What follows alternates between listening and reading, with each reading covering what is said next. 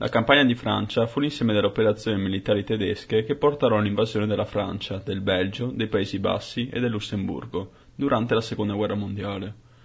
La campagna militare consistette in due grandi operazioni, denominate dal Comando Supremo tedesco Fallgelbe, ovvero Caso Giallo, e Farrot, Caso Rosso. Fallgelb è iniziata il 10 maggio 1940 dopo una lunga fase di pianificazione che si era conclusa con l'adozione da parte di Hitler e dell'OKH del brillante piano proposto per primo dal generale Erich von Manstein, si sviluppò subito con una grande rapidità e col totale successo per le forze tedesche. Entro pochi giorni i Paesi Bassi furono costretti alla resa dopo l'attacco dei reparti di paracadutisti, mentre le truppe scelte francesi e britanniche, accorse in Belgio per sostenere l'esercito belga nella cosiddetta linea d'Ile, vennero tagliate fuori a nord dalla rapida e inaspettata avanzata in profondità della massa delle Panzerdivision, che, dopo aver sbaragliato in soli tre giorni, 13-16 maggio, le difese francesi sulla Mosa, proseguirono fino alle coste francesi, che vennero raggiunte il 20 maggio.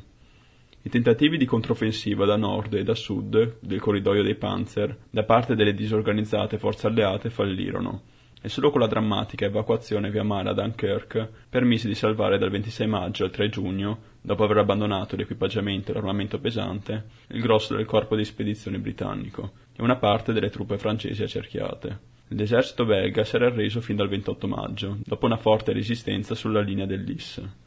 Il 4 giugno le forze alleate terminarono l'evacuazione e le ultime truppe rimaste nella sacca vennero catturate dai tedeschi, che conclusero quindi con grande successo il Falgelb, nonostante l'indubbia delusione costituita per l'alto comando tedesco del riuscito rimbarco del corpo di spedizione britannico e quindi della sua mancata cattura. Oltre 70 divisioni alleate furono distrutte durante questa prima fase della campagna di Francia e la Wehrmacht diede un'impressionante dimostrazione di forza catturando oltre 1,2 milioni di prigionieri. Il Falgelb fu una delle più riuscite e brillanti operazioni strategiche della storia militare e fece grande impressione in tutto il mondo,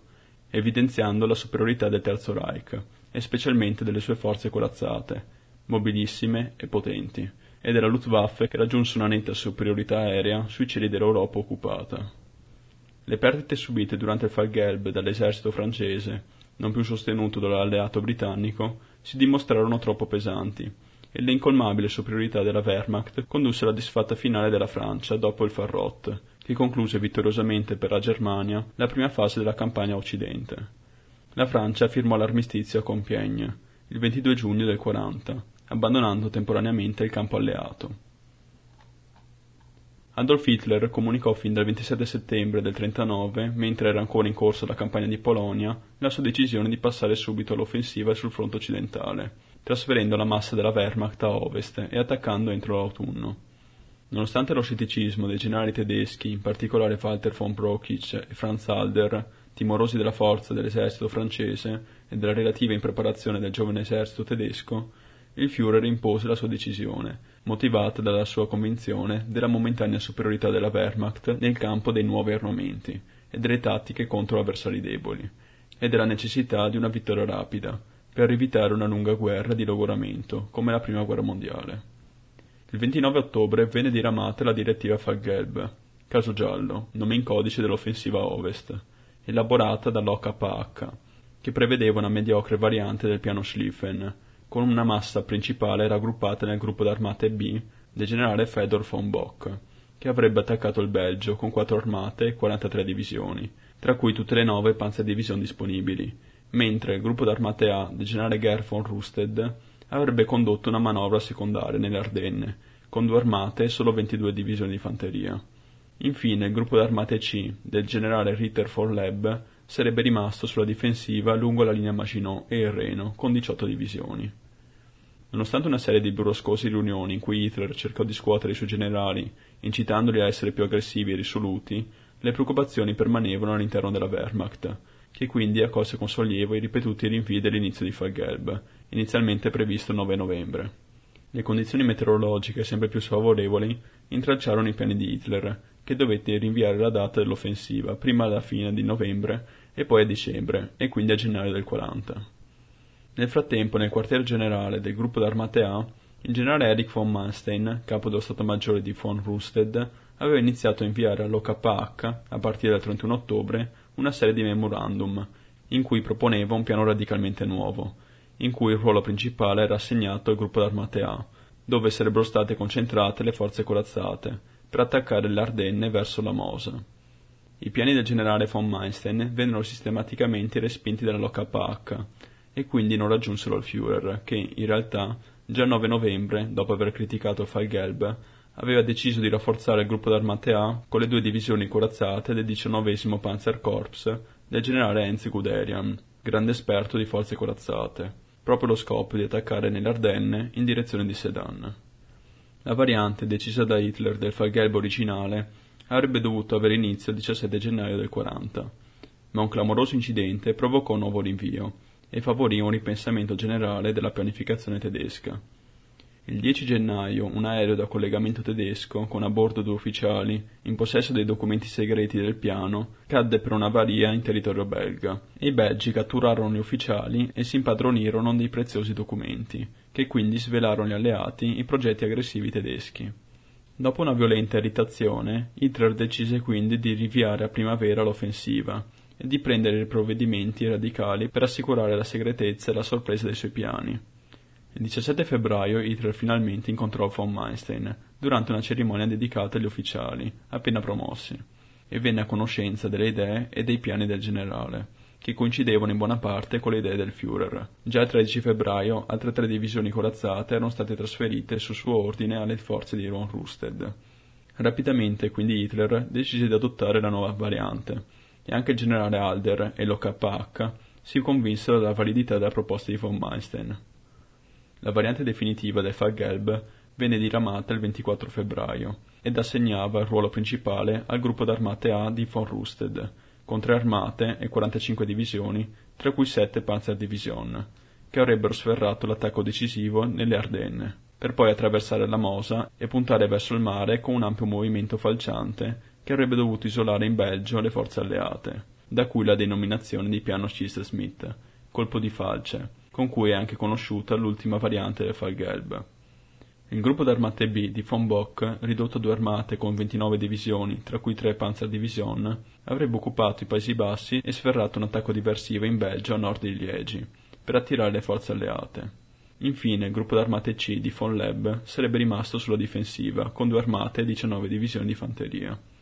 Il nuovo piano venne fortemente sostenuto dal generale Guderian e degli altri ufficiali, anche se non mancavano generali, tra cui Busk e von Bock, scettici e preoccupati di un possibile fallimento, di fronte al temuto esercito francese. Dopo 29 rinvii, a partire dall'ottobre del 39, il Fallgelb, completamente modificato rispetto al progetto iniziale, avrebbe finalmente avuto inizio il 10 maggio del 40 e avrebbe ottenuto risultati ancora più sorprendenti e decisivi da quelli attesi di von Meinstein, Guderian e lo stesso Hitler.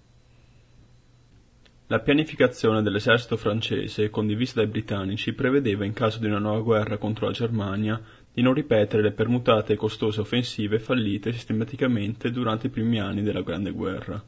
ma di mantenere inizialmente un atteggiamento strettamente difensivo, imperniato sulla solida sicurezza fornita dal confine franco-tedesco della famosa linea Maginot. Solo dopo un lento processo di logoramento del nemico, grazie al blocco navale e a operazioni periferiche, si considerava possibile, nel 41-42, di sferrare un'offensiva contro il territorio tedesco. Al riparo della linea Maginot, il generale Maurice Gamelin, comandante in capo dell'esercito dal 35, riteneva opportuno organizzare un rigido fronte difensivo continuo con cui affrontare e respingere eventuali attacchi tedeschi.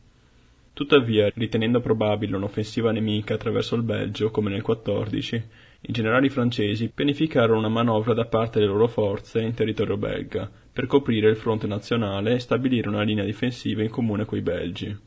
Quindi già il 30 settembre il generale Gamelin emise una prima direttiva che prevedeva un'avanzata anglo-francese in Belgio, in caso di attacco tedesco, fino alla linea della Schelda, cosiddetto piano Escaut mentre il 15 novembre Gamelin decise un nuovo piano più aggressivo, che prevedeva una marcia alleata più in profondità in Belgio, per affrontare l'esercito tedesco sulla linea Anversa-Lovagno-Dille, Chien-Bleu-Namur, cosiddetto piano Dille.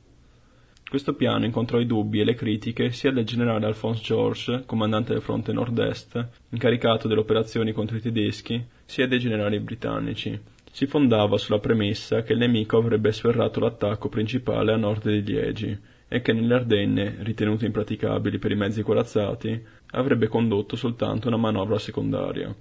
Il piano Dill permetteva di difendere gran parte del territorio belga, proteggeva meglio il confine francese e consentiva di inserire l'esercito belga nello schieramento anglo-francese, ma prevedeva una rischiosa marcia allo scoperto verso il nemico, con la possibilità di una pericolosa battaglia d'incontro con l'esercito tedesco, ritenuto più mobile. Nonostante le critiche e la mancanza di collaborazione del Belgio, che preferì mantenere fino all'ultimo la neutralità non consentendo agli alleati di entrare nel paese preventivamente, il piano del generale Gambleu venne adottato dai governi alleati e sembrò trovare piena giustificazione dalla scoperta dei piani tedeschi in seguito all'incidente aereo di Mechelen, che confermavano come l'attacco principale sarebbe stato sferrato a nord di Liegi. Inoltre in marzo il generale Gambleu decise di cercare il collegamento anche con l'esercito olandese inviando sette divisioni francesi nella regione di Breda e Tilburg, indebolendo pericolosamente le riserve a disposizione.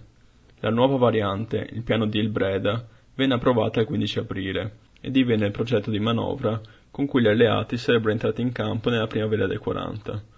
Questo ambizioso e difficile piano prevedeva quindi che, alla notizia dell'offensiva tedesca e dopo la richiesta d'aiuto del Belgio e dei Paesi Bassi, il gruppo d'armate numero uno del generale Gaston Billot, quattro armate francesi, la settima, la prima, la nona e la seconda, e il BEF, il corpo di spedizione britannico, con un totale di 45 divisioni, di cui 9 britanniche, sarebbe entrato in territorio belga per schierarsi sulla linea Breda, Lovanio, Namur, Sedan e collegarsi con le 22 divisioni belghe e le 10 divisioni olandesi. Ben 36 divisioni sarebbero rimaste invece a protezione della linea Maginot e del Reno con un inutile spreco di risorse in un settore già potentemente fortificato.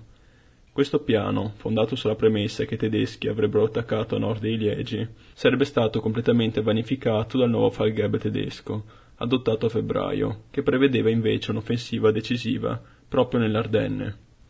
In realtà gli alleati ebbero sentore dei nuovi piani tedeschi e le fonti dei servizi segreti francesi, belgi e svizzeri informarono i comandi della minaccia nemica nell'Ardenne, incontrando però lo scetticismo e la tranquilla sicurezza dei generali alleati. Inoltre il 9 maggio il colonnello tedesco Hans Oster, aiutante dell'ammiraglio William Canaris ed esponente della resistenza tedesca antinazista, comunicò al colonnello Sass, addetto olandese a Berlino, l'imminenza dell'offensiva sul fronte occidentale. Gli alleati erano quindi ben informati sui tempi e anche sui piani dell'offensiva della Wehrmacht, ma, concentrati sui loro progetti e sottovalutando la potenza del nemico, non modificarono i piani e cercarono di mettere in atto il piano Dill, andando incontro alla disfatta. La Wehrmacht e le nuove divisioni armate tedesche create da Hitler nel 1935, nel maggio del 40 aveva solo 5 anni di vita, nonostante la notevole potenza dimostrata nell'invasione della Polonia e nelle varie occupazioni incruente prebelliche, ingigantite opportunamente dalla fragorosa propaganda del Reich, che aveva cresciuto ancora di più il prestigio dell'esercito e il timore reverenziale delle altre nazioni per le moderne tecniche e tattiche tedesche. Una struttura non del tutto pronta ad una lunga guerra globale contro altre potenze mondiali. In particolare le numerose forze di fanteria erano solo modestamente motorizzate, circa il 15% delle divisioni, e lamentavano carenze di equipaggiamenti e di armi moderne, mentre i soldati non erano sempre adeguatamente addestrati. Il punto di forza della Wehrmacht risiedeva sulle sue truppe scelte corazzate, nei reparti elite paracadutisti o aviotrasportati e negli armamenti di ultima generazione che erano moderni e, nel 40, all'avanguardia in quasi tutti i campi, dalle armi individuali all'artiglieria campale, ai mezzi corazzati. Questi ultimi in particolare non erano molto protetti o pesanti, ma disponevano di una grande mobilità, erano forniti di moderni mezzi di comunicazione ed erano strutturati in formazioni organiche ed efficienti e innovative, guidate da capi giovani ed esperti nelle nuove tattiche della guerra corazzata, basate su velocità, aggressività e spirito di iniziativa. Delle 136 divisioni che componevano la Wehrmacht all'ovest nel maggio del 40, 10 erano le cosiddette Panzerdivision, divisioni corazzate costituite a partire dal 35 e continuamente potenziate nel numero e nell'equipaggiamento. Queste formazioni, opportunamente concentrate in corpi d'armata corazzati e Panzergrupp, avrebbero costituito la massa d'urto decisiva e il cuneo corazzato di sfondamento, che avrebbe dovuto scardinare il fronte continuo alleato e ottenere la vittoria con una rapida guerra manovrata. Questa visione ottimistica proveniente da Hitler, dai suoi collaboratori e da una parte dei generali più giovani non era peraltro condivisa da alcuni generali dell'alto comando di grande prestigio, che temevano l'esercito francese e nutrivano dubbi sulle nuove strategie.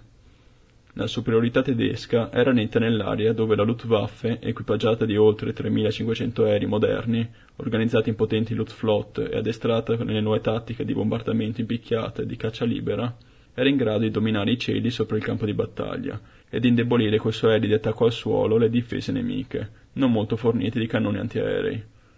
La catena di comando frazionata tra OKV, generale Keitel e Jodl, e OKH, generale von Brokich e Alder, non era priva di difetti. Rivalità e conflitti non mancarono durante la battaglia, ma nel complesso, sotto la supervisione diretta di Hitler, comandante in capo, e col sistema della delega dei dettagli tattici ai comandanti sul campo, la struttura funzionò in modo molto più rapido ed efficiente che in campo alleato quanto i soldati tedeschi nell'insieme mantenevano un morale elevato ed erano in parte motivati dalle concezioni naziste di superiorità razziale. Durante la campagna si dimostrarono efficienti, aggressivi, con spirito di iniziativa, professionali e freddamente preparati, guadagnando anche una chiara superiorità psicologica sui nemici.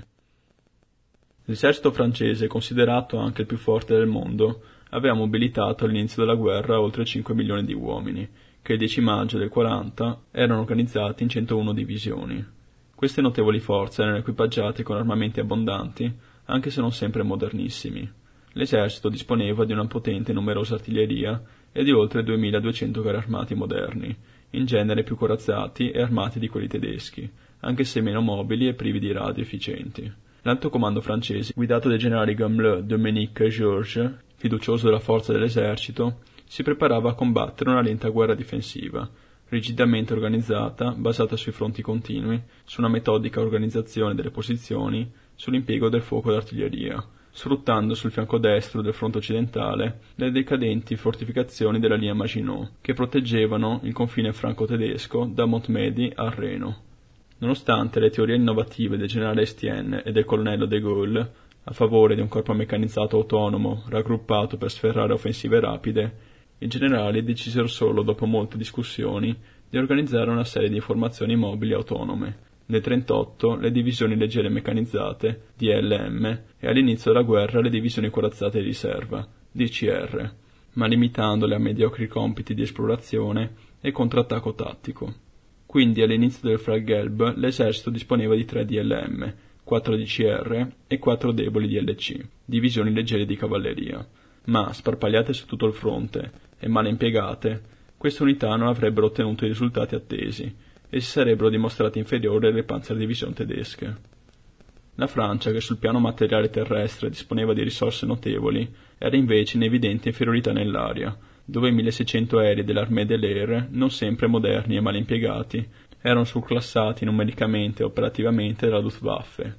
La più grave carenza francese risiedeva però nelle strutture di comando. I generali francesi, ligi ai insegnamenti della Prima Guerra Mondiale, non compresero in tempo la rivoluzione apportata dalle nuove strategie, delle nuove tattiche e dei nuovi mezzi bellici della Wehrmacht, e quindi non valutarono tempestivamente e correttamente gli sviluppi della situazione. Inoltre l'Alto Comando, diviso nei vari quartieri generali di Gamelin, comandante in capo dell'esercito, Dumenc, capo di Stato Maggiore, Georges, comandante del fronte nord-est, e Billot, comandante del gruppo d'armate numero 1, operò con grande lentezza, nella confusione e continui conflitti di competenze, non riuscendo a mantenere il controllo delle operazioni. Alla vigilia della battaglia i capi politici e militari rimanevano ottimisti e mostravano fiducia, mentre a livello della truppa albergava stanchezza per la lunga fase di drôle de guerre e anche una certa inquietudine, e sintomi di disfattismo minavano il morale di alcuni reparti. Gli eserciti belga e olandese, al comando rispettivamente dei generali Michels e Wilkelmann, non erano molto numerosi. Il Belgio organizzò 22 divisioni, mentre i Paesi Bassi solo 10 divisioni, ma combattivi e armati in modo adeguato nella fanteria, anche se privi di mezzi corazzati moderni. Entrambi si batterono bene, i belgi soprattutto a Lys e gli olandesi durante i contrattacchi intorno all'Aia, ma vennero inevitabilmente coinvolti nella disfatta contro la netta superiorità materiale e operativa della Wehrmacht. Tuttavia tennero impegnate molte divisioni tedesche del gruppo d'armate B e resero un importante contributo alla causa alleata.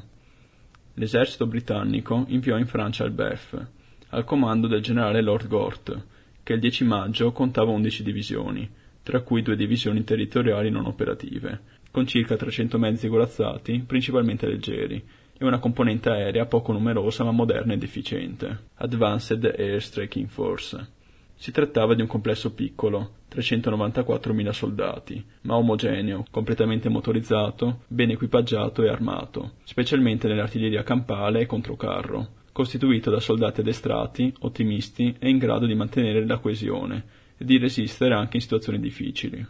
Peraltro, a livello del comando, anche tra i britannici si evidenziava una pericolosa sottovalutazione del nemico e una tranquilla sicurezza, specialmente nel generale Gort, che ufficialmente dipendeva dai generali George e Billot, ma in realtà poteva accedere direttamente anche al quartier generale di Londra. Impiegato in Belgio, il BEF si trovò sconfitto ancor prima di combattere, a causa del crollo francese sulla Mosa, e poté solo resistere accanitamente, in modo da salvare la maggior parte delle truppe, con una drammatica evacuazione via mare. Dopo un'ultima serie di rinvii dal 3 al 7 maggio legati alle condizioni meteorologiche, finalmente nella notte del 10 maggio l'OKV diramava a tutti i reparti la parola in codice Danzig, che dava il via all'offensiva generale della Wehrmacht in Occidente.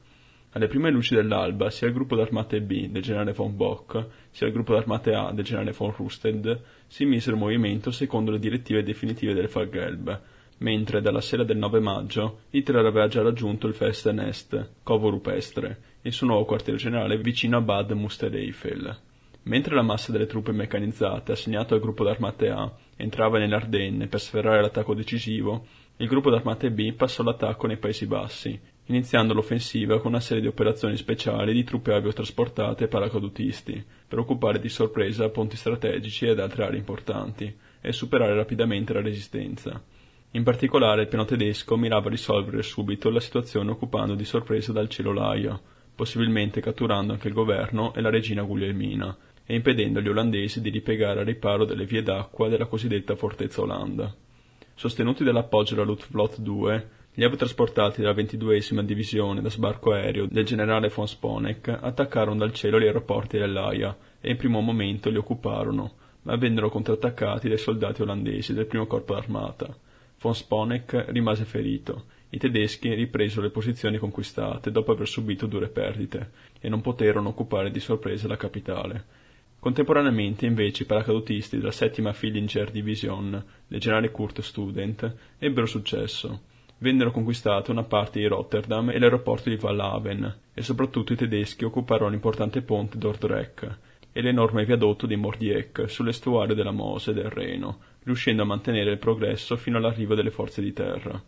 Infine, a Genep, i reparti Brandenburg conquistarono il ponte alla confluenza della Mose e della Niers e aprirono la strada per Sertoses-Bosch alle truppe della diciottesima armata tedesca, formazione di destra del gruppo d'armate B, incaricate di conquistare, con due corpi d'armate e otto divisioni, tra cui l'SS Lemserdand Adolf Hitler e l'SS Des Reich, i Paesi Bassi. Il 39 Panzerkorps con la nona Panzerdivisione e l'SS Das Reich sfruttò questa breccia nelle posizioni olandesi e avanzò rapidamente superando la cosiddetta linea Grabbe-Pell, difesa dal secondo, terzo e quarto corpo armata nemico, e dentro la sera dell'11 maggio si congiunse coi paracadutisti a Dordrecht e Mordieck, proseguendo quindi subito per Rotterdam, dove le truppe olandesi ancora difendevano una parte della città.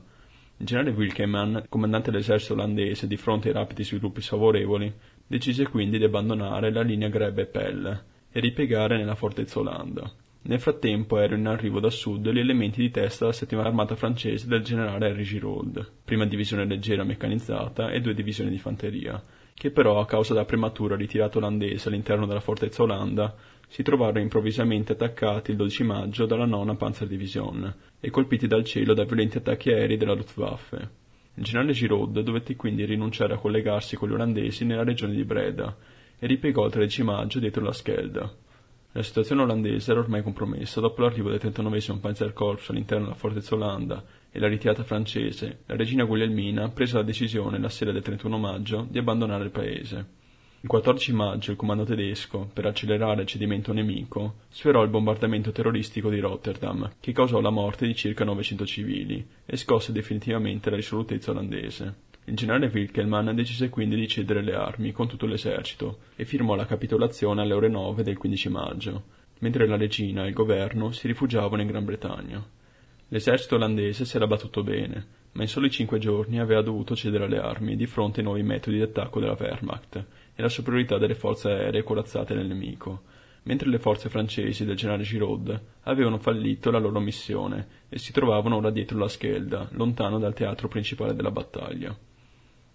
Mentre la diciottesima armata penetrava nei Paesi Bassi, l'altra formazione del gruppo armate B del generale von Bock, la potente sesta armata del generale Walter von Reichenau, con cinque corpi armate e 15 divisioni, tra cui due Panzerdivision, la mattina del 10 maggio sferò il suo attacco nelle pianure belghe a nord di Liegi, diretta a superare la resistenza nemica sul canale Alberto ed a sviare l'attenzione del comando alleato dalla più importante manovra del gruppo armate A nell'Ardenne. Anche in questo settore l'offensiva terrestre tedesca venne preceduta da una serie di clamorose operazioni di forze speciali e paracadutisti organizzate, per impulso anche di Hitler, per conquistare rapidamente punti nevralgici delle difese nemiche e ponti strategici sui corsi d'acqua più importanti, ed inoltre utili anche ad impressionare il nemico ed indurlo a dare grande importanza all'attacco tedesco in questo settore del fronte. Le operazioni speciali più importanti furono effettuate all'alba del 10 maggio contro i ponti sulla Mosa a Maastricht, nel Limburgo olandese, dove dovevano passare i panzer delle due divisioni corazzate del XVI Panzerkorps e del generale Hoppner, sui ponti del canale Alberto e sull'importante fortezza di Eben e Mael, costruita alla confluenza della Mosa e del canale, che dominava con la sua artiglieria le vie d'accesso delle linee belghe. L'esercito belga aveva schierato 11 divisioni sul canale Alberto e riteneva di poter resistere per almeno una settimana prima di ripiegare tra Anversa e Vavre, ed inserirsi nella posizione di resistenza principale coordinata con gli alleati, ma il sorprendente attacco tedesco sconvolse tutte le previsioni. Mentre i reparti Brandenburg, travestiti da soldati olandesi, non riuscirono a occupare i ponti di Maastricht, che quindi furono fatti saltare in tempo dai difensori, i due ponti sul canale Alberto di Vroenhoven e Veldwezelt furono occupati dai reparti aviotrasportati tedeschi, e soprattutto la fortezza di Eben e Mael venne attaccata dall'alto dai paracadutisti del colonnello Koch e neutralizzata in pochi minuti con l'uso di cariche cave. Alle ore 17 del 10 maggio la quarta Panzerdivision, elemento di testa del XVI Panzerkorps, che aveva trovato i ponti di Maastricht distrutti, iniziò l'attraversamento della mossa su ponti di barche e poté avanzare a ovest del fiume per dirigere verso i ponti sul canale Alberto, occupati dai paracadutisti. La resistenza belga fu debole e i reparti corazzati marciarono con facilità nella pianura belga, aggirando gli altri forti. Al mattino dell'11 maggio la situazione dell'esercito belga si aggravò. I panzer attraversarono i ponti sul canale, la fortezza di Eben e Mael si arrese e una serie di attacchi aerei dell'aviazione belga e di quella britannica e francese contro i ponti furono respinti con gravi perdite dalla contraerea tedesca e non ottennero alcun risultato. L'intera sesta armata del generale von Reichenau stava avanzando, preceduta dal XVI Panzerkorps, e l'esercito belga si vide costretto ad anticipare la ritirata, abbandonando la linea del canale e tutti gli altri forti dell'area di Liegi. L'improvviso inizio del Falgelb 10 maggio colse la dirigenza politico-militare anglo-francese in un momento di particolare confusione. Non solo a Londra era in corso la crisi di governo provocata dalla disfatta norvegese, che in quello stesso giorno sarebbe risolta con la nomina di Winston Churchill alla guida di un gabinetto di unità nazionale ma il giorno precedente il presidente del Consiglio francese Paul Renaud, deluso dalla debolezza del generale Gamelin, aveva deciso di destituirlo e di procedere a un radicale cambiamento delle strutture di comando. Di fronte alle notizie dell'offensiva tedesca, questi propositi di Renaud vennero messi da parte, e quindi il generale Gamelin rimase al comando supremo, e diede inizio, dopo qualche incertezza e alcune discussioni col generale George, alla manovra delle armate alleate previste col piano di Ilbreda. Pur se colti tatticamente di sorpresa dall'offensiva tedesca, gli alleati diedero subito il via al movimento delle forze del gruppo armate numero 1, destinate ad entrare in Belgio e nei Paesi Bassi, per collegarsi con gli eserciti olandesi e belga e organizzare un solido fronte continuo e respingere il nemico.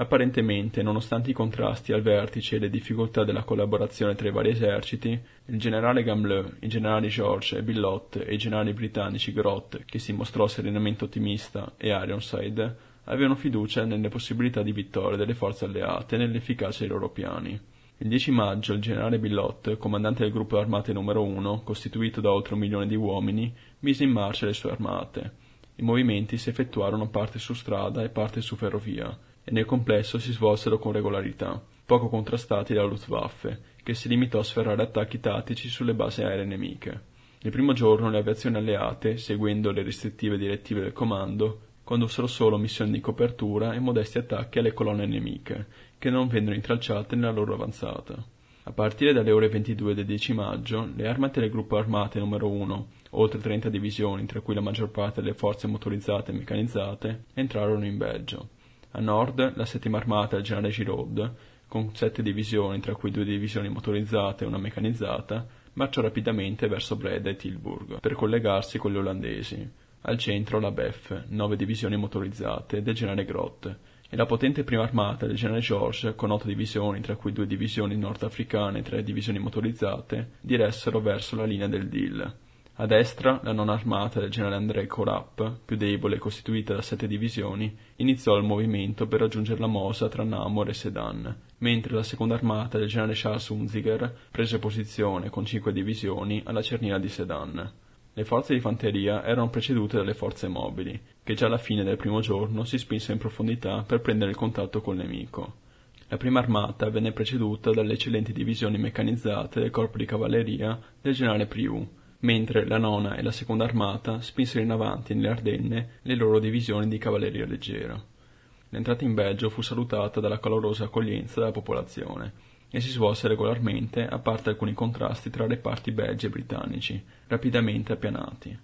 Alla fine del 10 maggio, quindi, i comandanti alleati apparivano ottimisti e sicuri. Le operazioni sembravano procedere come previsto, malgrado la potenza delle forze attaccanti, che avevano messo in difficoltà i belgi e gli olandesi. Alle ore 5.30 del 10 maggio, le sette divisioni corazzate del gruppo armate A del generale von Rusted, oltre 1800 carri armati e 350 autoblindo, penetrarono nelle Ardenne per raggiungere le rive della Mosa e sferrare l'attacco decisivo previsto dal Falkelb. Le difese del settore, boscose e quasi impraticabili per unità meccanizzate, erano deboli.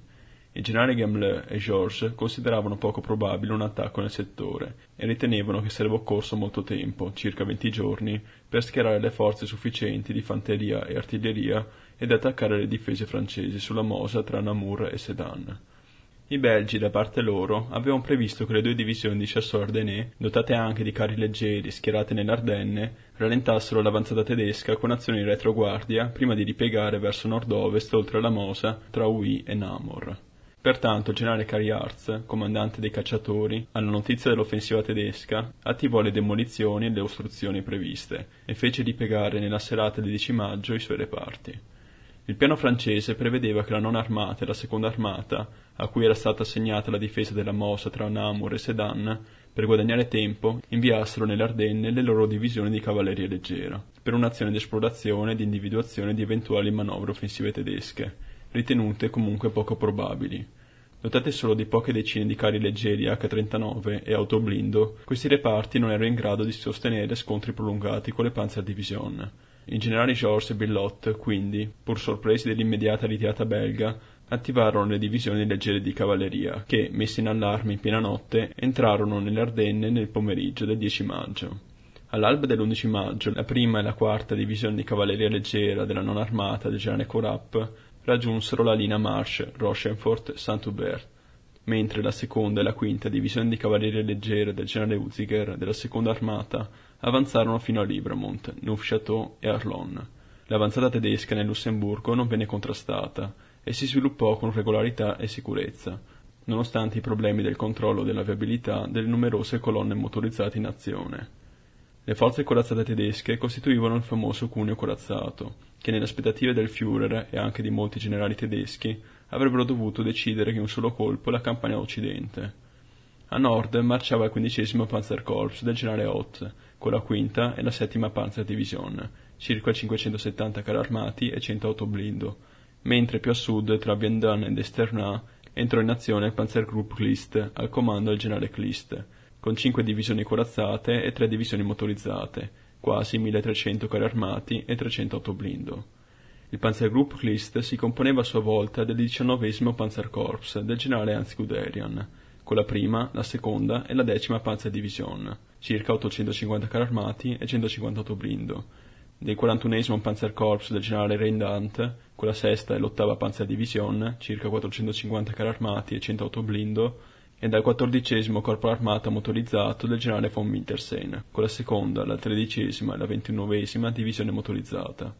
A causa della carenza di strade nel territorio delle Ardenne, il Panzerkiel dovette procedere inizialmente in tre scaglioni successivi, con in testa il corpo del generale Guderian, seguito da quello del generale Reinhard e più indietro le forze del generale von Mittersheim. La marcia dei Panzer venne anche preceduta da alcune riuscite operazioni speciali, la cosiddetta operazione Nivi e l'incursione del gruppo Ederich. A mezzogiorno del 10 maggio il generale Guderian aveva già raggiunto la frontiera belga, dopo aver attraversato senza combattere il Lussemburgo. L'11 e il 12 maggio si verificarono i contatti e gli scontri tra le divisioni di cavalleria leggera francesi e le Panzerdivision del gruppo d'armate A. A sud la decima Panzerdivision respinse ad Arlon la seconda DLC e raggiunse Semois ad Albermont, mentre più a nord la prima e la seconda Panzerdivision dopo alcuni errori di marcia ed ingorghi di traffico, sconfissero la quinta DLC a Libra Montenau-Château. E già nella serata del 12 maggio, la prima Panzerdivision del generale Kirchner arrivò in forza a Semois e a Bouglione, costringendo il generale Charles Hutziger ad ordinare alla sua cavalleria di ripiegare oltre il fiume. Infine il quindicesimo Panzerkorps del generale Ott attaccò le divisioni leggere di cavalleria della non armata, che vennero battute tra Marche e Saint-Hubert, e dovettero a loro volta ripiegare. Il pomeriggio del 12 maggio la resistenza della cavalleria meccanizzata francese in grave inferiorità di mezzi era stata dunque superata e dalla fine della giornata il generale Hutziger abbandonò anche Semois e Billon e si ritirò oltre la Mosa Sedan, mentre i reparti del generale Corap ripiegarono oltre il fiume di Natte e Givet. Nel tardo pomeriggio quindi tutti i ponti sulla Mosa furono metodicamente fatti saltare dal genio francese. La rapidità e la potenza dell'avanzata tedesca nelle Ardenne misero in allarme il comando francese. Il generale Georges, preoccupato per Sedan, iniziò a radunare le forze di riserva e il generale dell'aviazione francese Dastier informò dell'individuazione nelle Ardenne di lunghe colonne motorizzate nemiche. Nel complesso, tuttavia, nei comandi francesi si mantenne un certo ottimismo. I generali Bilot, Georges e Gambleux ritenevano ancora improbabile un attacco sulla Mosa e credevano di aver molto tempo a disposizione per rafforzare le difese, mentre temevano maggiormente un attacco sulla linea di Hill. Nel campo tedesco la facilità dell'avanzata, il mancato intervento dell'aviazione nemica contro le colonne motorizzate nelle Ardenne e l'assenza di reazione negli alleati sorpreso l'alto comando e lo stesso Hitler, che quindi decisero di proseguire secondo i piani e sferrare subito l'attacco decisivo sulla linea della Mosa. Nella tarda mattinata dell'11 maggio, i dirigenti belgi riuniti al forte Brendonck, re Leopoldo, il capo di Stato Maggiore Michels e il consigliere militare del re Van Overstreiten decisero di abbandonare le posizioni sul canale Alberto, ormai minacciate dall'attraversamento in forza del XVI Panzerkorps dei ponti di Velvetzelt e Vroenhoven, e anticipare il ripiegamento sulla posizione di resistenza principale su cui stabilire il contatto con le forze anglo-francesi in marcia da sud. Questo ripiegamento, già il secondo giorno delle operazioni, il comando belga contava di resistere sul canale Alberto per almeno una settimana, a causa dell'andamento disastroso dei combattimenti, scopriva prematuramente le pianure belga a nord di Namur, in direzione del varco di Grenbleu, dove dovevano affluire le forze della prima armata francese del generale Blanchard. Il primo corpo d'armata, quarta e settima divisione di fanteria, e il terzo corpo d'armata belga, prima e terza divisione di fanteria, quindi si ritirarono con qualche difficoltà verso nord-ovest, per prendere posizione sulla linea KV, sulla sinistra del fronte del BEF del generale Groth, mentre le forze corazzate tedesche del generale Hoppner, con in testa la quarta Panzerdivision del generale Stever, seguita sulla destra la terza Panzerdivision del generale Stumpf, avanzarono a sud-ovest occupando Tongres e avvicinandosi a Nannut, dopo aver sbaragliato la settima divisione fanteria belga che perse oltre 700 prigionieri. Le altre divisioni belghe riuscirono a ritirarsi tra il 12 e il 14 maggio, inseguite dalle divisioni di fanteria della Sesta Armata del generale von Reichenau. Il pomeriggio del 12 maggio si verificarono i primi scontri tra gli elementi di testa della quarta Panzerdivision e i reparti in arrivo della terza Division Léger Mécanique DLM francese del generale Langlois, avanguardia del corpo di cavalleria del generale Priux, che si stava affrettando in avanti alla notizia del crollo dei Belgi, per guadagnare tempo in attesa dell'arrivo della prima armata, al varco di Gembloux. Di fronte al cedimento delle difese sul canale Alberto e alla debolezza delle difese dei Belgi, il generale Priux aveva proposto, fin dall'11 maggio, di ripiegare subito sulla posizione meno esposta della Schelda, ma i generali George e Billot, preoccupati della coesione del dispositivo alleato, decisero di continuare i movimenti secondo i piani e di bloccare i panzer per almeno quattro giorni impegnando il corpo di cavalleria. Quindi a partire dal 12 maggio, per due giorni, le forze corazzate tedesche del 16 Panzerkorps del generale Hoppner, circa 700 carri armati, tra cui 140 Panzer III e Panzer IV, e francesi del corpo di cavalleria del generale Priux, circa 400 carri, tra cui 160 moderni S-35, si affrontarono tra Nut, Medrop e Pervez, dando vita a una serie di aspri combattimenti sulla pianura belga, che costituivano la prima e la più grande battaglia di carri dell'intera campagna di Francia del 40, ed anche il solo grande scontro corazzato in cui i reparti meccanizzati francesi riuscirono a contrastare i panzer tedeschi, pur finendo per essere costretti a ripiegare. Gli scontri iniziali, il 12 maggio, videro impiegati la quarta Panzerdivision e la terza Division Léger Mécanique e si svilupparono tra Gendren, Chenin e Anut. I reparti francesi si batterono bene i carri S-35 dimostrarono la loro superiorità tecnica e la loro qualità dei cannoni anticarro da 47 mm. I Panzer subirono perdite, in particolare tra i carri leggeri, ma evidenziarono anche maggiore esperienza e migliori capacità tattiche. Impegnati in modo frammentario, poco mobili e con difficoltà di comunicazione, i reparti francesi vennero progressivamente isolati e battuti dai panzer tedeschi, che manovravano in modo coordinato, grazie alle migliori comunicazioni radio e alla loro esperienza tattica. Alla fine della giornata, la terza DLM, dopo aver perso molti carri leggeri H-39, abbandonò la linea a Nut-Trellemont e ripiegò più indietro. Il 13 maggio la battaglia riprese con maggiore intensità. La quarta Panzerdivision del generale Stever venne sostenuta dall'arrivo sulla destra del terzo Panzerdivision del generale Stumpf, mentre entrò in azione per i francesi anche una parte del secondo DLM del generale Bougrain. I combattimenti più aspri ebbero luogo a Medrop e Opre-le-Petit. Entrambe le parti subirono perdite. I carri francesi inflissero alcuni scacchi al nemico, ma infine i tedeschi ebbero la meglio. Molti squadroni corazzati delle DLM vennero isolati e distrutti dalle manovre e dal tiro dei panzer, anche la Luftwaffe intervenne ripetutamente contro le forze francesi. Infine il generale Priux ripiegò a est della posizione a Gembloux. Al mattino del 14 maggio i panzer del generale Hoppner attaccarono anche quest'ultima posizione del corpo di cavalleria, respinsero alcuni contrattacchi e raggiunsero la linea principale francese a Gembloux occupata dalla fanteria del generale Blachard, mentre le forze meccanizzate del generale Priux, molto provate, passavano in riserva. I due giorni della battaglia dei carri di Annut costarono molte perdite alle due parti, ma i tedeschi rimasero padroni del campo e quindi recuperarono gran parte dei mezzi fuori uso.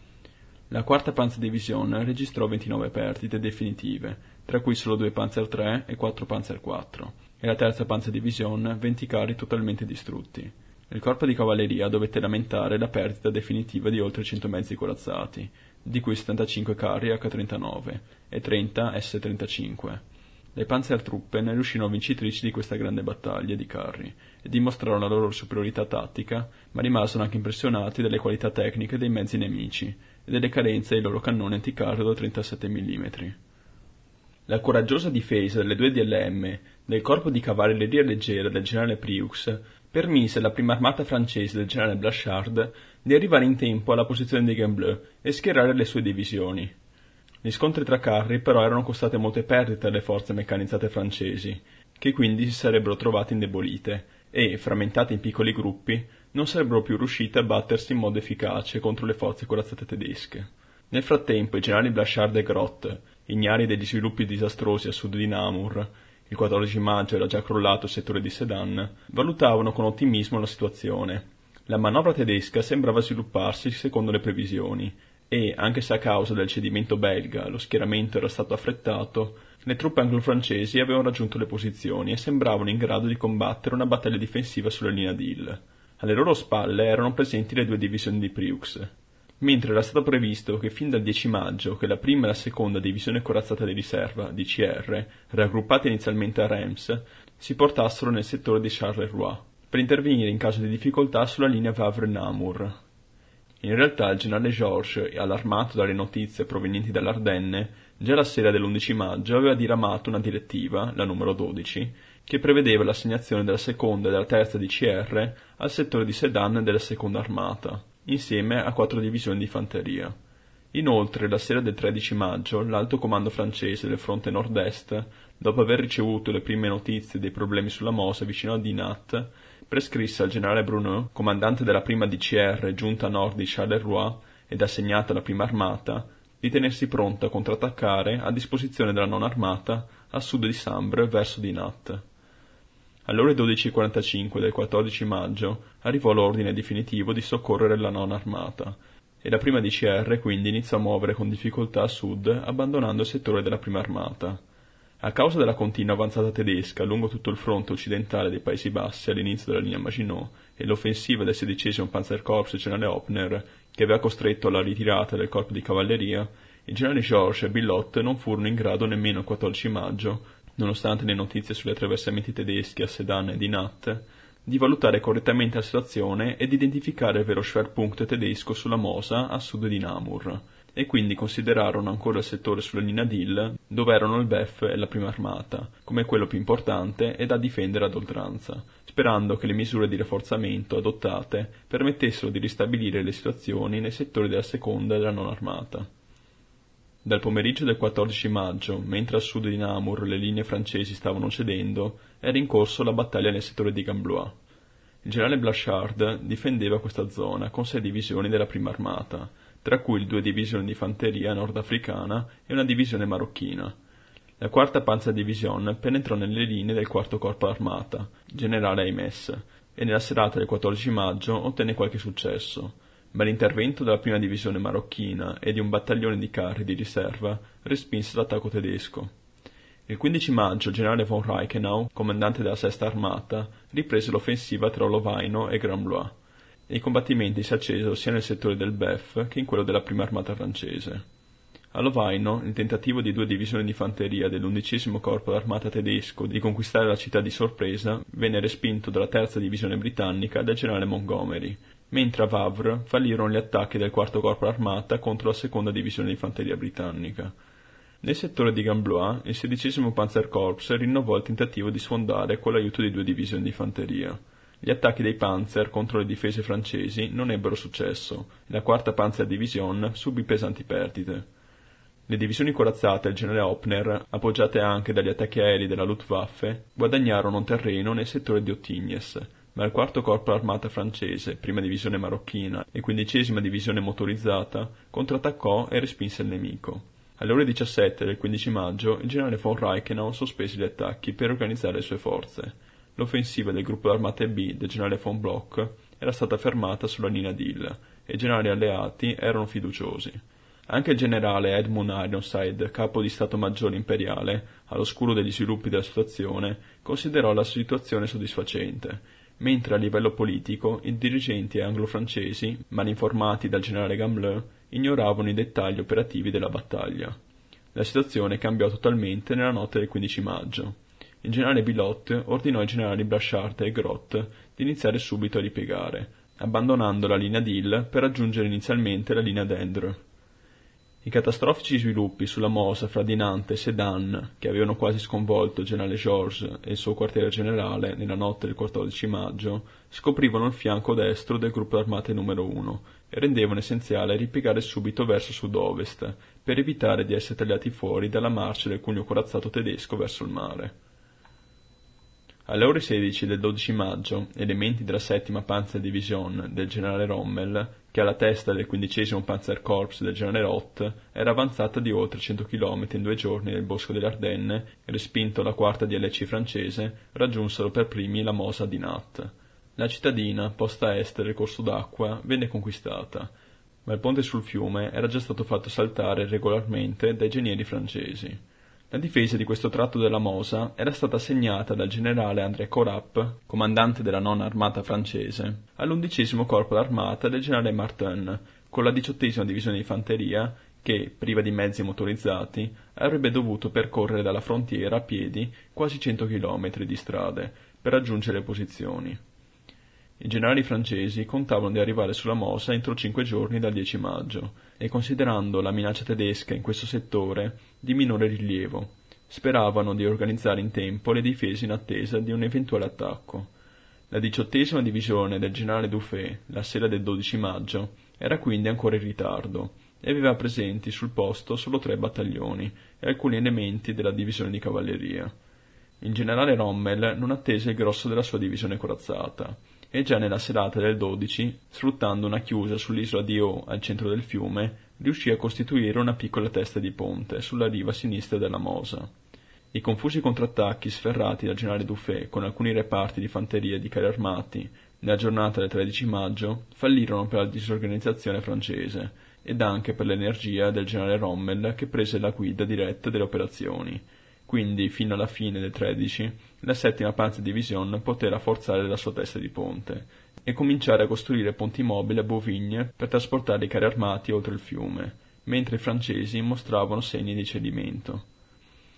Il 13 maggio giunse alla Mosa, nell'impervio settore di Monterme, anche la sesta Panzerdivision del generale Kempf, appartenente alla 41 Panzerkorps del generale Reinhard, formazione del fianco destro del cuneo corazzato del Panzergruppe Klist. Il corpo corazzato generale Reinhardt era avanzato a causa delle carenze di strade in un secondo scaglione alle spalle del 19 Panzerkorps ed entrò in azione solo alle 16 del 13 maggio, quando i reparti della 6 Panzerdivision attaccarono Monterme in un'area dove il corso del fiume formava varie anse e scorreva incassato in aspri dirupi, quasi inaccessibili.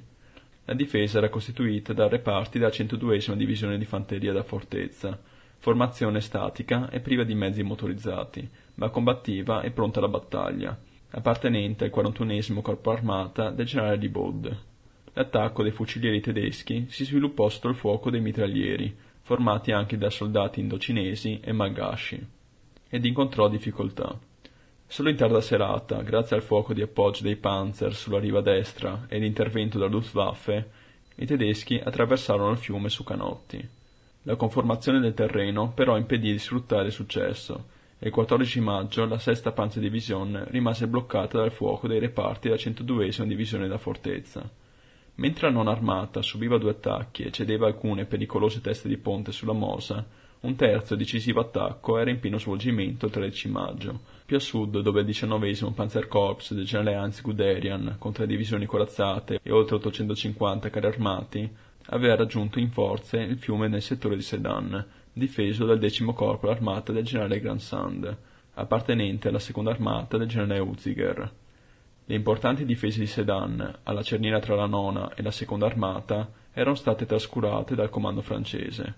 minimizzando i rischi di un attacco nemico dalle Ardenne. Il generale Uziger aveva rassicurato i generali Gamblin e Georges sulla solidità delle sue difese a Sedan, affidate in realtà solo a due deboli e poco addestrate divisioni del decimo corpo, la 55 e la 71 divisione di fanteria, costituite da reparti di riservisti, carenti di difese antiaeree e anticarro anche se sostenute da una potente artiglieria campale. Nonostante l'inatteso arrivo delle forze delle Panzerdivision sul fiume, i generali Gransand e La Fontaine, comandante della 55 divisione, sembravano non molto preoccupati la mattina del 13 maggio e ritenevano di aver tempo per rafforzare le linee e di poter respingere un attacco oltre il fiume, dalle loro posizioni sulle colline. I generali Georges e Roton furono invece allarmati alle notizie provenienti dall'Ardenne e, dopo aver attivato già l'11 maggio le prime riserve, il pomeriggio del 12 maggio disposero il trasferimento d'urgenza a Sedan della terza divisione corazzata di riserva, della terza divisione motorizzata e della quattordicesima divisione di fanteria per rafforzare le difese e contrattaccare.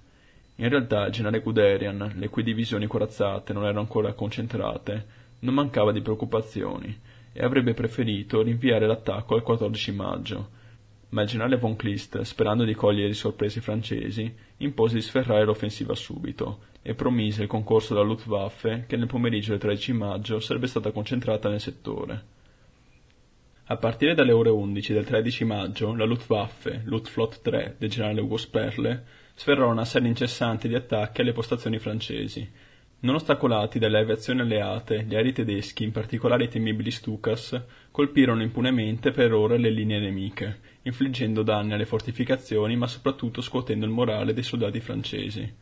In particolare gli artiglieri sospesero il fuoco di interdizione, mentre anche i fanti furono molto scossi dai continui attacchi aerei. Alle ore 16 i fucilieri e i pionieri iniziarono l'attraversamento della Mosa su canotti, la resistenza dei difensori della 55 divisione di fanteria, demoralizzati e in parte in fase di trasferimento, fu debole e in pochi minuti i tedeschi raggiunsero la riva sinistra del fiume. I successi maggiori furono raggiunti al centro del fronte d'attacco da un reggimento di fucilieri della prima Panzerdivision del generale Kirchner e dal reggimento Grossdeutschland, che scardinarono le difese tra Galer e Trochy e avanzarono in profondità. A sinistra, a Vedilin-Kurt, anche la decima Panzerdivision del generale Skall riuscì a costituire una solida testa di ponte, mentre a destra la seconda Panzerdivision del generale Weil, giunta in ritardo, attraversò Don Chery con solo pochi uomini. Nelle ore successive i fucilieri della prima Panzerdivision, al comando del colonnello Black, sfruttarono audacemente il successo e, poco ostacolati dai difensori in disfacimento, conquistarono le alture dei Bois de la Marfée e alle ore 23 raggiunsero Chehery a 8 km a sud della Mosa. Alle ore 18 del 13 maggio la situazione francese si era aggravata. Le truppe, scosse dai bombardamenti e dalla violenza dell'attacco, ebbero un crollo morale. Gli artiglieri abbandonarono i cannoni. Si verificarono fenomeni di panico. Nella notte la 55 divisione di fanteria era quasi ormai distrutta, l'artiglieria perduta e la prima panzerdivisione alle ore 7 del 14 maggio poté iniziare, dopo la costruzione di un ponte mobile a Gaulier, il passaggio dei suoi panzer oltre il fiume. Le notizie disastrose a Sedan provocarono costernazione nei quartieri generali francesi. Il generale Georges, rassicurato da Huziger, tranquillizzò a sua volta il generale Gamelin, ma nella notte del 14 maggio fu quasi colto dal panico di fronte alla notizia della rotta, mentre il generale Bilot, durante la giornata, richiese disperatamente l'intervento delle aviazioni alleate. Il generale Gransand, comandante del decimo corpo d'armata a Sedan, fin dalle ore 19 del 13 maggio, aveva cercato di bloccare l'avanzata tedesca con l'impiego delle sue riserve, ma i reparti si mossero con lentezza in mezzo agli sbandati che abbandonavano il fronte. Solo alle ore 17 del 14 maggio due battaglioni di carri leggeri e reparti di fanteria contrattaccarono verso Bulson e Chery, ma ormai le prime compagnie Panzer della prima Panzerdivision erano già a sud del fiume e respinsero facilmente il contrattacco, distruggendo gran parte dei carri leggeri francesi. Alle ore nove i carri tedeschi erano a Busson, mentre alla loro sinistra anche la decima Panzerdivision faceva rapidi progressi di fronte alla settantunesima divisione di fanteria. Il generale Guderian, che dirigeva personalmente le operazioni, trascorse la prima parte del 14 maggio a rafforzare la sua testa di ponte e ad organizzare il passaggio dei carri armati, sfruttando lo sfaccello delle difese. Quindi, nel primo pomeriggio, Guderian prese l'audace decisione, nonostante un contrasto col prudente generale von Kleist, che avrebbe preferito di attendere le forze di fanteria, di far girare subito verso ovest la prima e la seconda Panzerdivision, per attraversare il corso d'acqua del Bar e avanzare a nord dell'Ain e della Somme, coprendo questa manovra col reggimento Grossdeutschland e della decima Panzerdivision, schierate nella cittadina di Stone. Nella mattina del 14 maggio fallirono gli attacchi sferrati della RAF e dell'Armée de l'Air contro i ponti mobili costruiti dai tedeschi della Mosa. Le difese contraeree furono molto efficaci e i caccia della Luftwaffe inflissero gravi perdite degli assalitori, che non ebbero alcun risultato contro i ponti né poterono fermare l'avanzata. Nel corso del 14 maggio, quindi, due Panzerdivision attaccarono verso ovest e attraversarono il Bar dopo aver superato la resistenza della quinta divisione leggera di cavalleria e della terza brigata Spey. Nel frattempo, nel primo mattino del 14, erano arrivate a sud di Stone le potenti riserve che il generale George aveva inviato di rinforzo fin dalla sera del 12 maggio. La terza divisione corazzata di riserva del generale Blockard, con oltre 150 carri armati, tra cui 60 carri pesanti B-1 bis, e la terza divisione motorizzata sotto il comando del ventunesimo corpo armata, generale Flavigny, si trovavano in posizione utile per contrattaccare verso nord e avrebbero potuto minacciare il fianco sinistro del diciannovesimo Panzerkorps, coperto inizialmente solo dal reggimento Grossdeutschland. Ma i generali francesi dimostrarono scarsa iniziativa.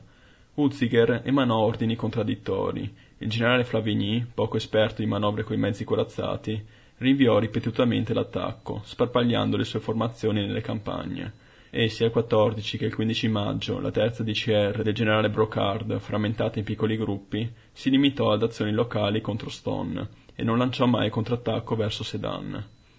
Nei giorni seguenti i carri armati francesi della terza DCR combatterono una serie di aspri scontri a Stone contro il Grossdeutschland e la decima Panzerdivision Entrambe le parti subirono gravi perdite, ma i tedeschi respinsero gli attacchi e mantennero le posizioni. Il 15 maggio, mentre il generale Flavigny e Uziger sprecavano una favorevole occasione e disperdevano le loro forze corazzate, il generale Guderian poté continuare la sua avanzata verso ovest, con la prima e la seconda panzerdivision. Sulla linea della Vence le parti di Spey si batterono con valore a La Horogne contro la prima panzerdivision del generale Kirchner, mentre a Bouvet-Lamont entrò in azione la quattordicesima divisione del generale Delattre. Dopo duri combattimenti, questa coraggiosa resistenza venne superata, mentre anche la debole 53esima divisione di fanteria, inviata al generale Corap, si disgregò rapidamente di fronte alla seconda panzerdivision del generale Veyel. Il mattino del 16 maggio i panzer erano liberi di marciare, quasi senza opposizione, nella pianura verso Lon, Retel e Montcornet, mentre gli sbandati francesi rifluivano verso sud e numerosi prigionieri venivano catturati.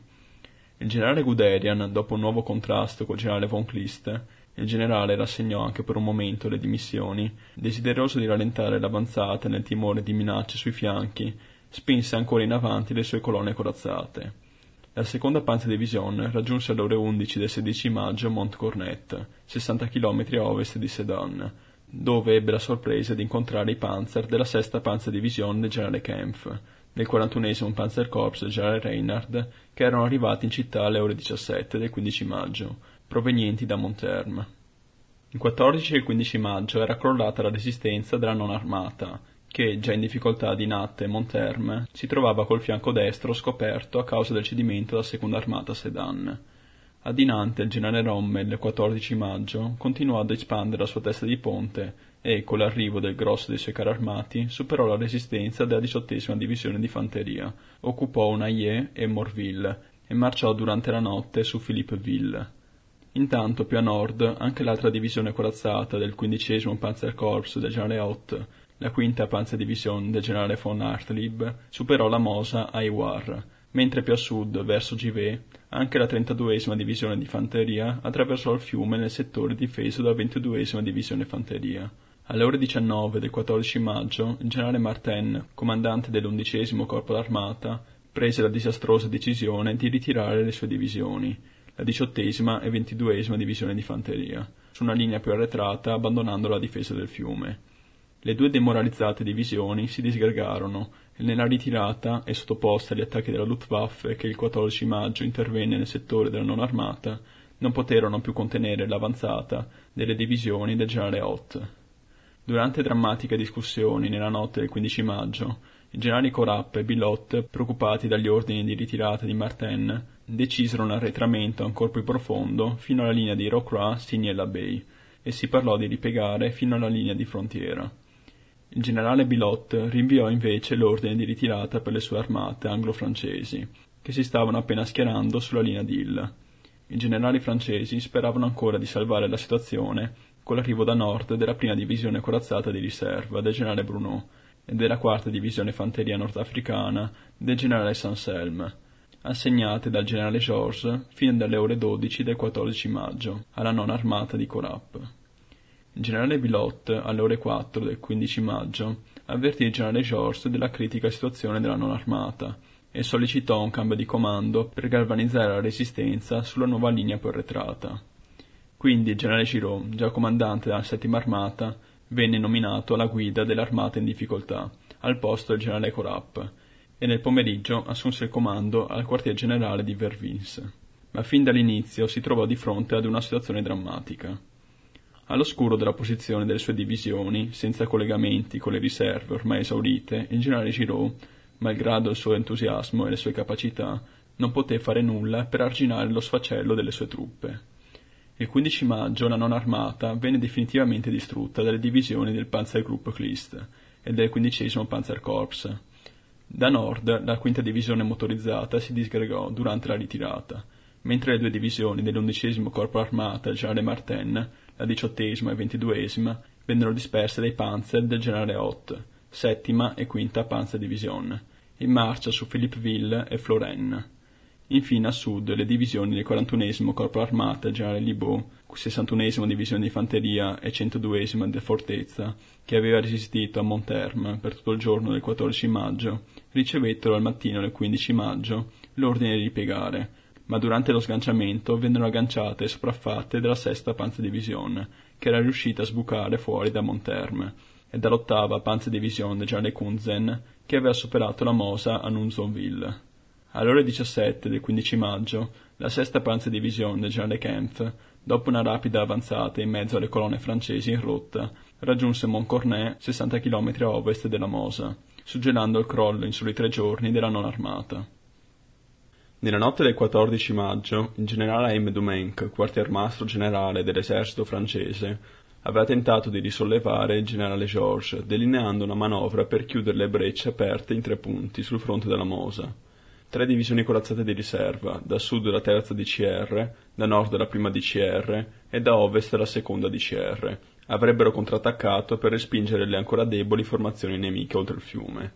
La manovra, teoricamente ancora eseguibile il 14 o il 15 maggio, sarebbe fallita in pochi giorni a causa di errori tattici, della disorganizzazione e della confusione nelle file francesi. Mentre la terza DCR del generale Brochard il 14 e il 15 maggio veniva impiegata a piccoli gruppi in compiti difensivi dal comando della seconda armata, invece di contrattaccare a Sedan, il generale Bruno, comandante della prima DCR, nel pomeriggio del 14 maggio aveva portato faticosamente la sua formazione a sud della Sambre, in direzione di Dinant, ma i movimenti dell'unità corazzata, equipaggiata con 156 carri armati, tra cui 66 B1 bis, furono lenti e confusi in mezzo alle masse di sbandati. Inoltre la divisione, priva di cisterne di rifornimento disperse nelle retrovie, si trovò senza carburante. Al mattino del 15 maggio il generale Bruno, privo di ordini, si trovò con la sua divisione senza carburante, ferma e dispersa in mezzo alla campagna fra Florenne e Flavion.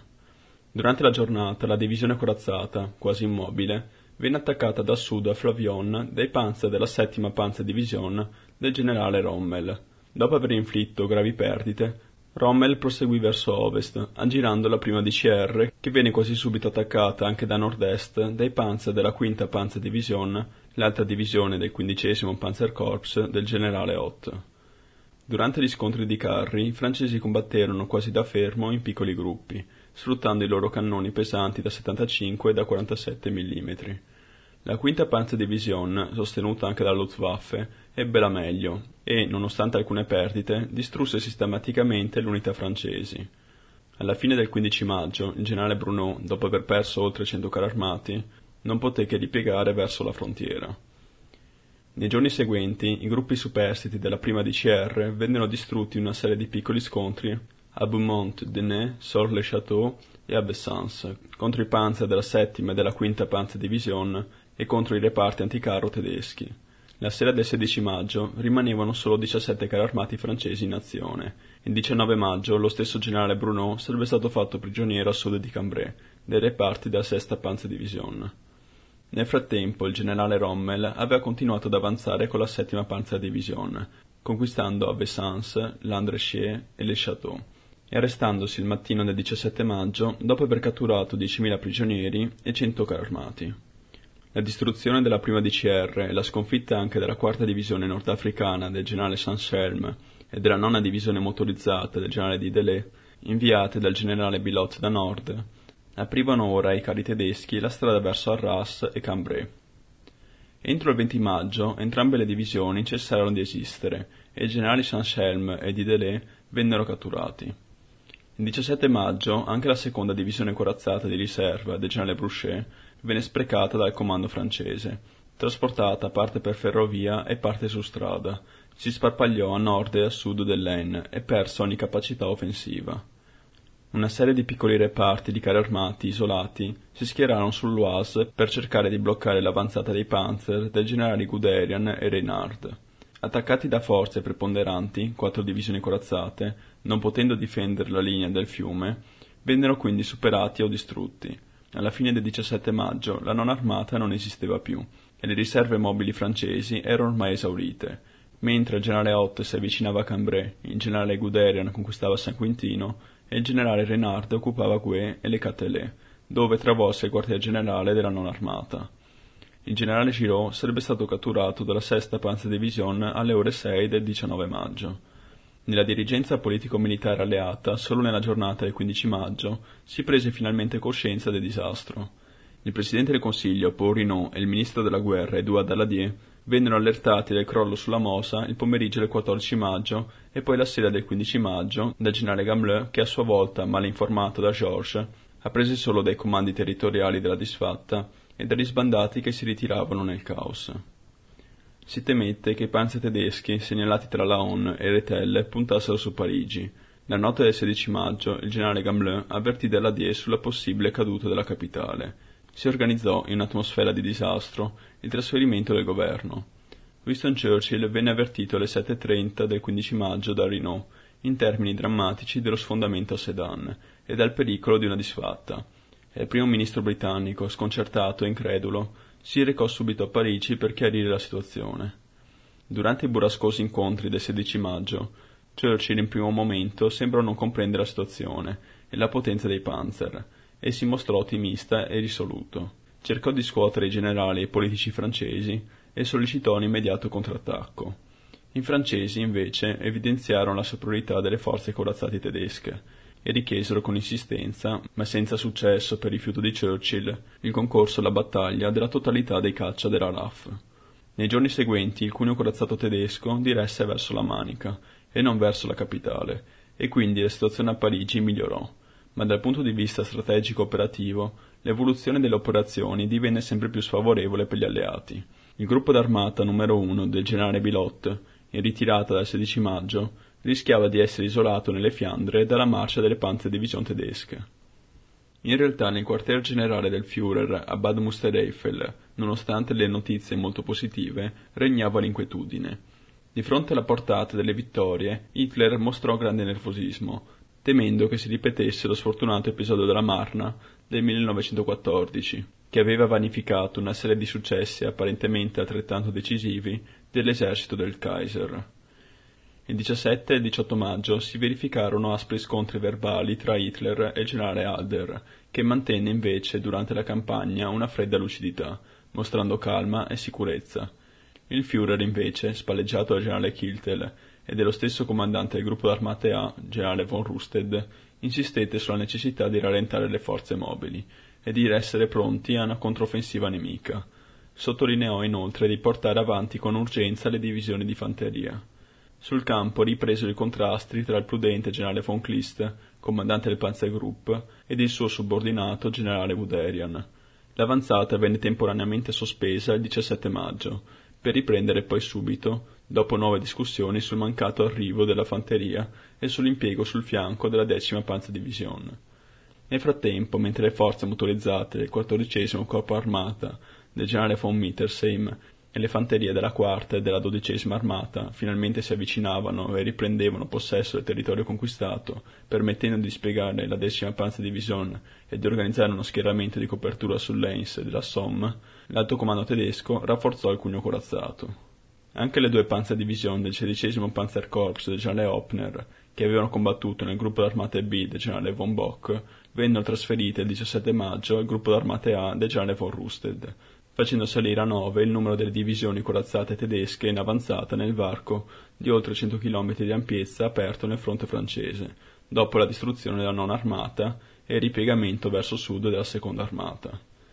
Il comando francese dal 17 maggio fece un ultimo tentativo di sbarrare la via del mare alle divisioni corazzate tedesche. Il generale Georges ipotizzò la costruzione di una linea difensiva Aisne, Oise e Sambre, fiumi in realtà già superati dalle colonne tedesche, e pianificò una controffensiva sui fianchi del cuneo nemico, impegnando però reparti inesistenti o già disfatti. Da nord avrebbero dovuto attaccare la prima DCR, che in realtà era stata distrutta dal 15 Panzerkorps del generale Ott, e la prima DLM del generale Picard, con il sostegno della quinta divisione nordafricana e della prima divisione nordafricana, mentre si contava ancora sulla seconda DCR, che era invece completamente disorganizzata e frazionata. A sud dello sfondamento, il comando francese del fronte nord-est improvvisò il 19 maggio un nuovo gruppo d'armate numero 3, affidato al generale Antoine Besson, costituito dalla sesta armata, organizzata teoricamente fin dal 15 maggio e schierata sull'Aisne, con i resti della cavalleria francese e della quattordicesima e la trentaseiesima divisione di fanteria, rinforzate dalla decima e la quarantaquattresima divisione, e della settima armata organizzata a partire dal 17 maggio col quartiere generale dell'armata inviata nei Paesi Bassi, affidandone il comando al generale Aubert Frère e schierandola lungo il corso della Somme. La settima armata venne potenziata da quattro divisioni di fanteria, tre divisioni coloniali, la settima divisione nordafricana, resti di due divisioni leggere di cavalleria e la quarta divisione corazzata di riserva, appena costituita e affidata al comando del generale Charles de Gaulle. Inoltre era previsto l'afflusso anche dell'unica divisione corazzata britannica, la prima Armored Division, al comando del generale Richard Evans. Originariamente la Sesta Armata avrebbe dovuto chiudere il varco aperto della ritirata della Seconda Armata, a sud di Sedan, e ripristinare il collegamento con la Nona Armata, ma il compito si rivelò impossibile, e le forze della Sesta Armata riuscirono solo a organizzare un fronte difensivo sul Lane. Quanto alla Settima Armata, avrebbe dovuto costituire il braccio meridionale di un potente attacco combinato col gruppo d'armate numero 1 contro il cuneo corazzato tedesco, ma anche questo progetto sarebbe subito fallito. Il nuovo piano del generale Georges del 17 maggio era inattuabile. La prima e la seconda DCR erano distrutte o disperse, mentre la prima DLM del generale Picard, proveniente dai Paesi Bassi, si esaurì dopo aspri e confusi scontri fino al 20 maggio nella foresta di Mormal contro la quinta Panzerdivision del generale von Hartlieb, la quarta Panzerdivision e reparti di fanteria dell'ottavo corpo armata della quarta armata del generale von Kluge. Nella battaglia nella foresta vennero coinvolte anche la prima e la quinta divisione nordafricana e parte della quarta divisione fanteria. La prima DLM subì dure perdite contro i Panzer e venne respinta, mentre la prima divisione nordafricana uscì decimata dagli scontri. Anche la piazzaforte a Maubeuge, difesa dalla centunesima divisione di fanteria da fortezza, cadde dopo aver resistito fino al 23 maggio contro la ventottesima divisione di fanteria tedesca, la divisione da fortezza venne distrutta come gran parte della prima divisione nordafricana. La quarta Panzerdivision catturò oltre 8.000 prigionieri nella foresta. A sud la quarta DCR, guidata dal combattivo colonnello de Gaulle, appena costituita e con pochi mezzi, solo tre battaglioni di carri senza artiglieria né fanteria motorizzata, tentò di contrattaccare in due riprese, il 17 e il 19 maggio, sul fianco del 19 Panzerkorps del generale Guderian, e ottenne qualche successo. La formazione corazzata giunse fino a Montcornet e a Merle, mise in difficoltà le colonne logistiche tedesche e preoccupò i comandi tedeschi, ma ben presto, isolata, aggirata da altri reparti nemici e colpita dal cielo dagli Stukas, ripiegò dietro l'Anne senza aver rallentato in modo significativo l'avanzata del Panzergruppo Clist. Mentre i francesi organizzavano un nuovo schieramento e cercavano di fermare l'avanzata del cuneo corazzato tedesco, era continuata la rapida avanzata del 19 Panzerkorps del generale Guderian e del 41 Panzerkorps del generale Reinhard. Il 19 maggio la prima Panzerdivision del generale Kirchner avanzò oltre Peron, seguita dalla decima Panzerdivision che aveva ripreso il suo posto nel 19 Panzerkorps. Contemporaneamente la seconda Panzerdivision del generale Weil diresse su Albert, dove superò la resistenza di alcuni reparti britannici, mentre più a nord l'ottava Panzerdivision del generale Kunzen entrava a Busigny e la sesta Panzerdivision superava le Catelet. Il 20 maggio i carri del generale Guderian raggiunsero le coste della Manica. La prima Panzerdivision avanzò su Amiens, che venne conquistata dopo la sconfitta dei reparti francesi e della 37esima Brigata Britannica. I tedeschi conquistarono anche una testa di ponte a sud della Somme, mentre la seconda Panzerdivision proseguì, superò la resistenza della 35esima Brigata Britannica e raggiunse alle ore 18 Ebbeville, stabilendo una seconda testa di ponte. Sulla destra del Panzergruppo Klist anche il generale Reinhardt avanzò con successo, e la sesta Panzerdivision aggirò Doulen e raggiunse Esdin e Le Boulas, dopo aver sopraffatto la 36esima Brigata Britannica. Solo i reparti della dodicesima e della ventitreesima divisione fanteria britanniche si erano opposti all'ultima fase dell'avanzata tedesca, ma privi di mezzi motorizzati e senza artiglieria non avevano potuto bloccare il nemico ed erano state quasi distrutte.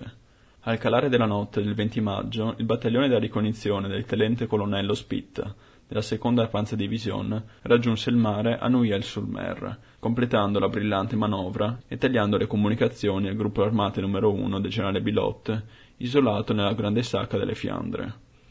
Anche i comandi tedeschi furono sorpresi dalla felice inattesa notizia, e il Führer, finalmente rassicurato, mostrò grande entusiasmo coi suoi generali per il decisivo successo raggiunto.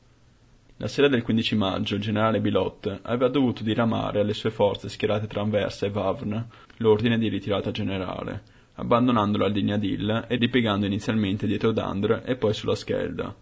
Il movimento era già stato ritardato rispetto alla situazione reale a sud, nell'area dell'avanzata delle Panzerdivision, e colse di sorpresa generali e truppe, specialmente britannici, ignari degli sviluppi della battaglia e al contrario fiduciosi e ottimisti.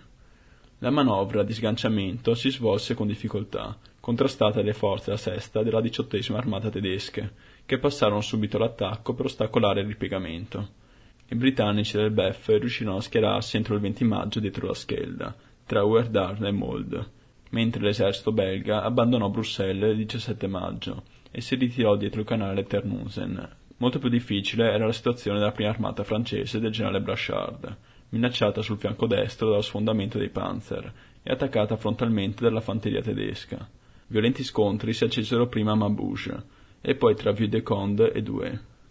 La situazione ebbe una svolta decisiva il 20 maggio. La manovra di ritirata per sfuggire dalla trappola era fallita e le armate del gruppo armate numero 1 16 divisioni francesi, 9 britanniche e 21 belghe, con oltre un milione di uomini, erano isolati nelle Fiandre e rischiavano la distruzione totale in assenza di una controffensiva per ripristinare i collegamenti sulla Somme o di una ritirata verso i porti della Manica. I generali Bilot e Blachard mostravano segni di esaurimento e disperavano di salvare la situazione, mentre il generale Grott, passato dall'ottimismo al più totale pessimismo, già in questa fase meditava di ritirare le sue truppe verso il mare per organizzare un'evacuazione. Anche i generali belgi e Re Leopoldo, demoralizzati dalla continua ritirata e dalle perdite di territorio, iniziavano a ritenere la situazione compromessa la vittoria tedesca inevitabile. Nel frattempo cambiamenti radicali si erano verificati a Parigi. Paul Renault, di fronte alla disfatta, decise di modificare il suo governo assumendo direttamente il Ministero della Guerra al posto del rivale Daladier e richiamando due militari di grande prestigio per risollevare il morale e rafforzare la resistenza. Il 17 maggio quindi il maresciallo Philippe Pétain venne chiamato dalla Spagna, dove era ambasciatore. Il generale Maxime Weygand venne convocato in patria dal suo quartier generale del Levante a Beirut. In realtà il maresciallo Pétain manifestava già idee pessimistiche e propensioni a ricercare un compromesso col nemico, e il generale Weygand, poco informato della situazione reale, avrebbe ben presto compreso che le speranze di evitare una disfatta della Francia erano molto limitate. Pétain venne ugualmente nominato da Renault viceministro e Weygand, il 19 maggio, assunse il comando supremo dell'esercito francese, al posto del generale Gambleux, considerato il responsabile principale della disfatta, per la sua inerzia e la mancata percezione della realtà militare sul campo. Solo il 19 maggio il generale Gambleux aveva finalmente deciso di assumere la direzione diretta delle operazioni, inviando al generale Georges l'ambigua istruzione personale segreta numero 12 in cui tracciava un ambizioso piano di controffensiva alla base del corridoio dei Panzer, irrealistico e ineseguibile. Il generale Weygand, dopo aver assunto il comando, sospese l'applicazione del piano del suo predecessore e, in primo luogo, decise di recarsi personalmente, con un rischioso viaggio aereo, all'interno della sacca delle Fiandre, per valutare la situazione e conferire coi suoi generali alleati. Il 21 maggio, quindi, il nuovo comandante in campo francese raggiunse fortunosamente l'area delle Fiandre e, dopo peregrinazioni e disguidi, incontrò a Ypres i generali Brachard e Bilot, depressi e abbattuti, e Re Leopoldo che manifestò il suo pessimismo, ma promise di collaborare con gli eserciti anglo-francesi, facendo ripiegare l'esercito belga dietro l'Iser, disimpiegando in questo modo reparti britannici da impiegare offensivamente. Invece Weigand non riuscì a incontrarsi col generale Grott. Quest'ultimo aveva già incontrato il 20 maggio il capo di Stato Maggiore imperiale, generale Ironside, che si era a sua volta recato sulle Fiandre, dove aveva trovato una situazione disastrosa e aveva cercato di scuotere il demoralizzato generale Bilot, organizzando una controffensiva di alleggerimento per rafforzare la posizione di Arras. Il generale Grott manifestò chiaramente il suo pessimismo ad Ironside, ma decise comunque di organizzare l'attacco a sud di Arras, impegnando le forze di riserva del generale Harold Franklin. Il generale Weigand ritornò nella notte del 21 maggio a Parigi, dopo essere ripartito via mare da Dunkerque, e, ormai cosciente della gravità della situazione a nord, tracciò il suo piano di controffensiva che venne subito approvato il 22 maggio dai politici alleati, durante una riunione a cui partecipò un battagliero Churchill, apparentemente ben lontano da ipotizzare un'evacuazione britannica via mare. Il piano del generale, che comprendeva una controffensiva in direzione di Bapaume a nord e a sud del corridoio dei Panzer, era altrettanto realistico di quello di Gamelin. Le forze previste per l'attacco da nord, otto divisioni, non erano disponibili, essendo tutte impiegate sul fronte, ed inoltre le truppe assemblate della settima armata del generale Frerne sulla Somme, che avrebbero dovuto attaccare verso nord, erano insufficienti e ancora in fase di raggruppamento. Infine, nella notte del 22 maggio, poco dopo aver lasciato la conferenza di Ypres, rimase mortalmente ferito in un incidente stradale il generale Bilot, che solo dopo tre giorni venne sostituito alla testa del gruppo armate numero 1 dal generale Blachard, e questo infausto evento accrebbe ancora di più la confusione tra le forze alleate isolate nelle Fiandre.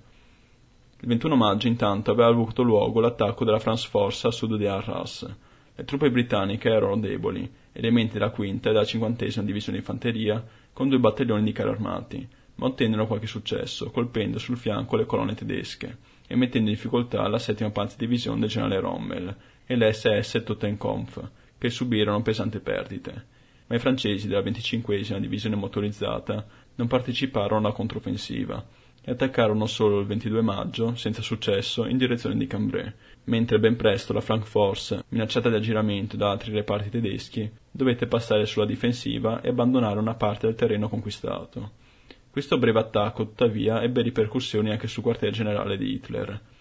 Le notizie di Arras fecero risorgere i dubbi e i timori del Führer, e una parte dei generali che si affrettarono a rallentare l'avanzata delle divisioni corazzate e rafforzarono le forze tedesche sul fianco destro del corridoio.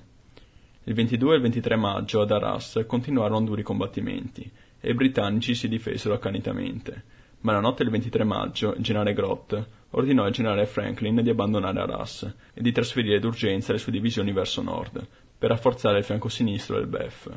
Il generale britannico, di fronte all'aggravarsi della situazione e alle notizie provenienti dalla Somme che sembravano indicare il fallimento del piano Weigand, aveva deciso autonomamente di rinunciare alla controffensiva ed iniziare la ritirata verso la costa, resa ancora più difficile dai segnali di cedimento dell'esercito belga. Il 23 maggio era infatti fallito un debole attacco sulla Somme della settima armata francese e la situazione delle armate isolate nelle Fiandre era divenuta ancora più precaria. Sul fianco sinistro l'esercito belga, esaurito e indebolito, era schierato sull'Is e si batteva contro la diciottesima armata tedesca, mentre il generale Grott, trincerato nel suo quartier generale campale vicino ad Armentières, in un'atmosfera di disfatta, aveva una parte delle sue divisioni, secondo corpo armata del generale Alan Brooke e primo corpo armata del generale Michael Barker, schierate a destra dei Belgi, ed una parte, terzo corpo armata del generale Ronald Adam, in marcia verso il fianco meridionale della Sacca, quasi sguarnito di difese. La prima armata francese, molto provata, ora al comando del generale Prius dopo la promozione di Blachard, era impiegata in violenti combattimenti nel fondo della Sacca, a sud di Lilla, e intorno a Cambrai contro la quarta e la sesta armata tedesca. Il settore del litorale a sud-ovest di Boulogne era difeso solo dal sedicesimo corpo armata francese del generale Fagald e da una serie di piccoli reparti britannici. Il 22 maggio era ripresa frattanto, nonostante l'incertezza dell'alto comando, l'avanzata del diciannovesimo e del 41 Panzerkorps diretta verso i porti della Manica per tagliare fuori dalla costa le truppe alleate nelle Fiandre. Il generale Guderian attaccò contemporaneamente verso Boulogne con la seconda Panzerdivision, verso Calais con la decima Panzerdivision e verso Gravelines e Dunkerque con la prima Panzerdivision rinforzata dalle SS Lemsterndarde, mentre il generale Reinhardt spinse le sue due divisioni corazzate verso Saint-Omer e Kassel.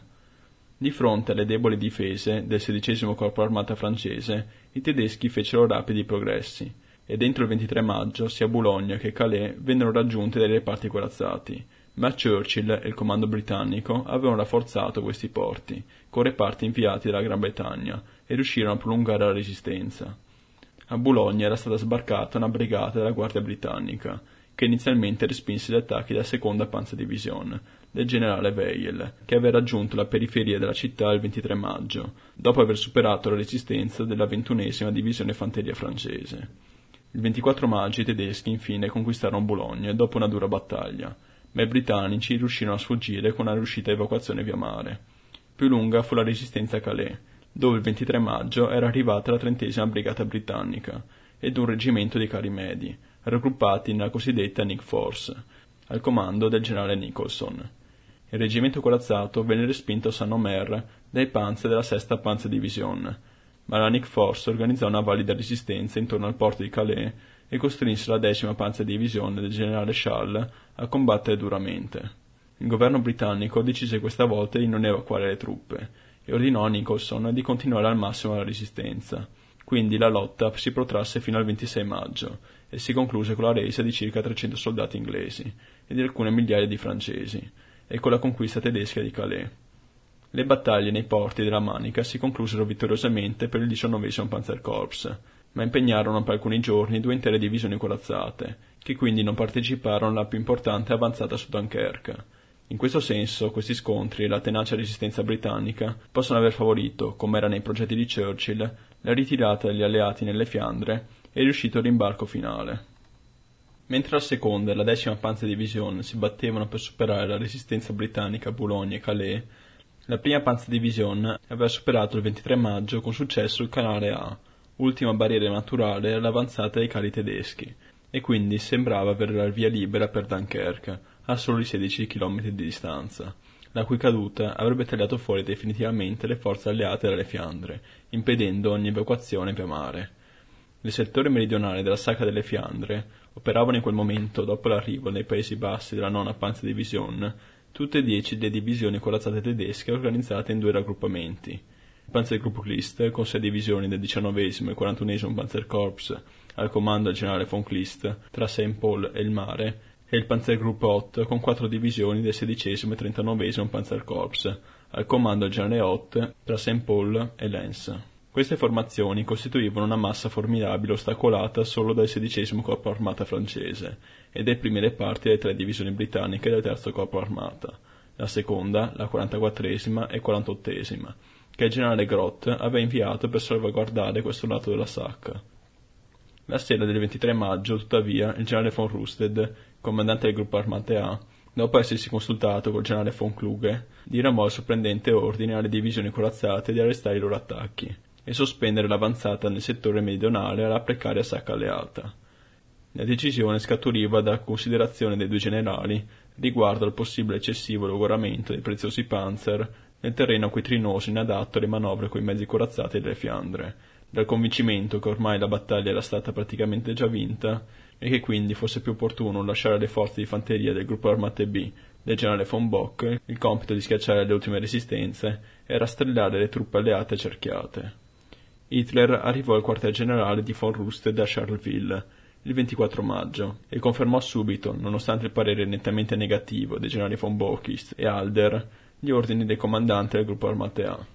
Anche il Führer apparentemente considerava concluso l'impiego delle Panzerdivision, che dovevano essere salvaguardate in vista della seconda fase dell'offensiva tedesca all'ovest, in preparazione sulla Somme e sull'Ans, e senza speranza la situazione delle forze alleate. Verosimilmente Hitler venne influenzato anche da Hermann Göring che, desideroso di dimostrare la potenza della Luftwaffe, garantì che i suoi bombardieri avrebbero sconfitto le forze cerchiate e impedito un'evacuazione via mare. Inoltre, certamente, Hitler e i generali tedeschi sottovalutarono la possibilità da parte delle marine britanniche e francese di organizzare il rimbarco in massa delle truppe accerchiate. Infine, alcune fonti hanno anche ventilato la possibilità che Hitler deliberatamente favorì la ritirata e la sopravvivenza dell'esercito britannico allo scopo di non esacerbare la volontà di resistenza della Gran Bretagna e favorire l'accordo anglo-tedesco dopo la caduta della Francia. L'ordine di alta dei Panzer del 24 maggio si rivelò un grande errore. Dopo due giorni divenne evidente che, senza il concorso delle forze corazzate, le divisioni di fanteria della quarta, sesta e diciottesima armata non erano in grado di sconfiggere rapidamente le truppe isolate nelle Fiandre. Inoltre vennero rilevati i primi segni dell'organizzazione da parte alleata di un'evacuazione via mare. Quindi il 26 maggio Hitler autorizzò di nuovo l'impiego delle dieci divisioni corazzate sul lato meridionale della Sacca, che tuttavia dovettero ora attaccare contro difese più solide, rafforzate con l'arrivo di tre divisioni britanniche e con alcuni reparti francesi, in grado di resistere accanitamente e di guadagnare tempo prezioso, proteggendo il perimetro di Dunkerque. L'esercito belga, ritirato dall'11 maggio, prima sulla linea di Hill e poi dietro la Schelda, aveva stabilito, come concordato col generale Weigand, la sua ultima linea di resistenza sulla Lisse a contatto a Menen col secondo corpo armata britannico. I soldati erano estenuati dalla ritirata, ma mantennero la coesione e si batterono a partire dal 23 maggio, contrastando gli attacchi della diciottesima e la sesta armata tedesca, del gruppo armate B del generale von Bock. Il 24 maggio i tedeschi ottennero qualche successo a Contret, ma l'intervento delle riserve belghe, ottava divisione fanteria e seconda divisione cacciatori, permise di resistere.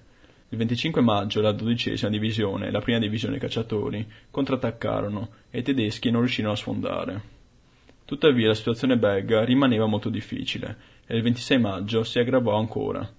Il quarto corpo armata tedesco penetrò nel settore fra Tilt e Roslar, puntando su Ypres e minacciando di frazionare in due punti il fronte sul Lys, mentre anche nel settore di Ternusen i tedeschi guadagnarono terreno. Il re Leopoldo, che aveva già manifestato il suo pessimismo alla conferenza di Ypres il 22 maggio con Weigand, era ormai giunto alla conclusione che la situazione fosse senza speranza, che la resistenza belga, dopo il fallimento del piano Weigand, fosse inutile e la vittoria tedesca inevitabile. Inoltre riteneva opportuno di evitare la distruzione completa delle sue truppe e cessare la resistenza anche per risparmiare altre sofferenze ai soldati e ai profughi che avevano abbandonato i territori invasi. Nonostante la dura opposizione del governo belga, deciso a continuare la lotta ed eventualmente abbandonare il paese come aveva fatto la regina Wilhelmina coi suoi ministri, Leopoldo decise di sospendere le operazioni e capitolare con tutto l'esercito rimanendo sul territorio belga. Il 27 maggio un emissario dell'esercito belga venne inviato al posto di comando il generale von Reichenau, comandante della Sesta Armata, per intraprendere le trattative per la cessazione dei combattimenti. I tedeschi richiesero la capitolazione generale e immediata di tutto l'esercito, e alla fine Leopoldo, dopo nuovi scontri coi suoi ministri, e dopo aver avvertito fin dal 25 maggio il governo inglese della possibilità di un ritiro del Belgio dalla lotta, accettò le condizioni e firmò al mattino del 28 maggio la resa delle sue truppe. Il re rimase in Belgio, mentre il governo, in contrasto col sovrano, rimpatriava in Gran Bretagna.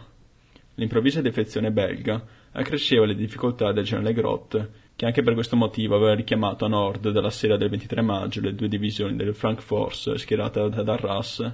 La situazione del secondo corpo armata, il generale Brooke, col fianco sinistro scoperto a causa della capitolazione belga, era critica. Dal 27 al 29 maggio una serie di divisioni britanniche vennero quindi inviate a nord per chiudere il varco fra Commio e Ypres. Prima la quinta e la cinquantesima divisione del generale Franklin e poi i reparti della quarta e la terza divisione di fanteria, al comando del generale Montgomery, si batterono duramente in questo settore, contro quattro divisioni del quarto corpo armato tedesco. Mentre queste forze britanniche stabilizzavano la situazione sul lato nord della sacca delle Fiandre, era già iniziato il ripiegamento generale del BEF verso Dunkerque, ultimo porto rimasto disponibile per l'evacuazione. Il generale Adam si recò sul posto e organizzò il perimetro difensivo, in collegamento con l'ammiraglio Abrial e il generale Fagald. Quindi, mentre il secondo corpo difendeva Ypres, una parte del primo corpo armato, il generale Bacher, prima e 46esima divisione fanteria, iniziò a ripiegare dietro l'Iser per proteggere la strada per Dixmude e Newport sul lato orientale del perimetro, coperto dalla 60esima divisione fanteria francese.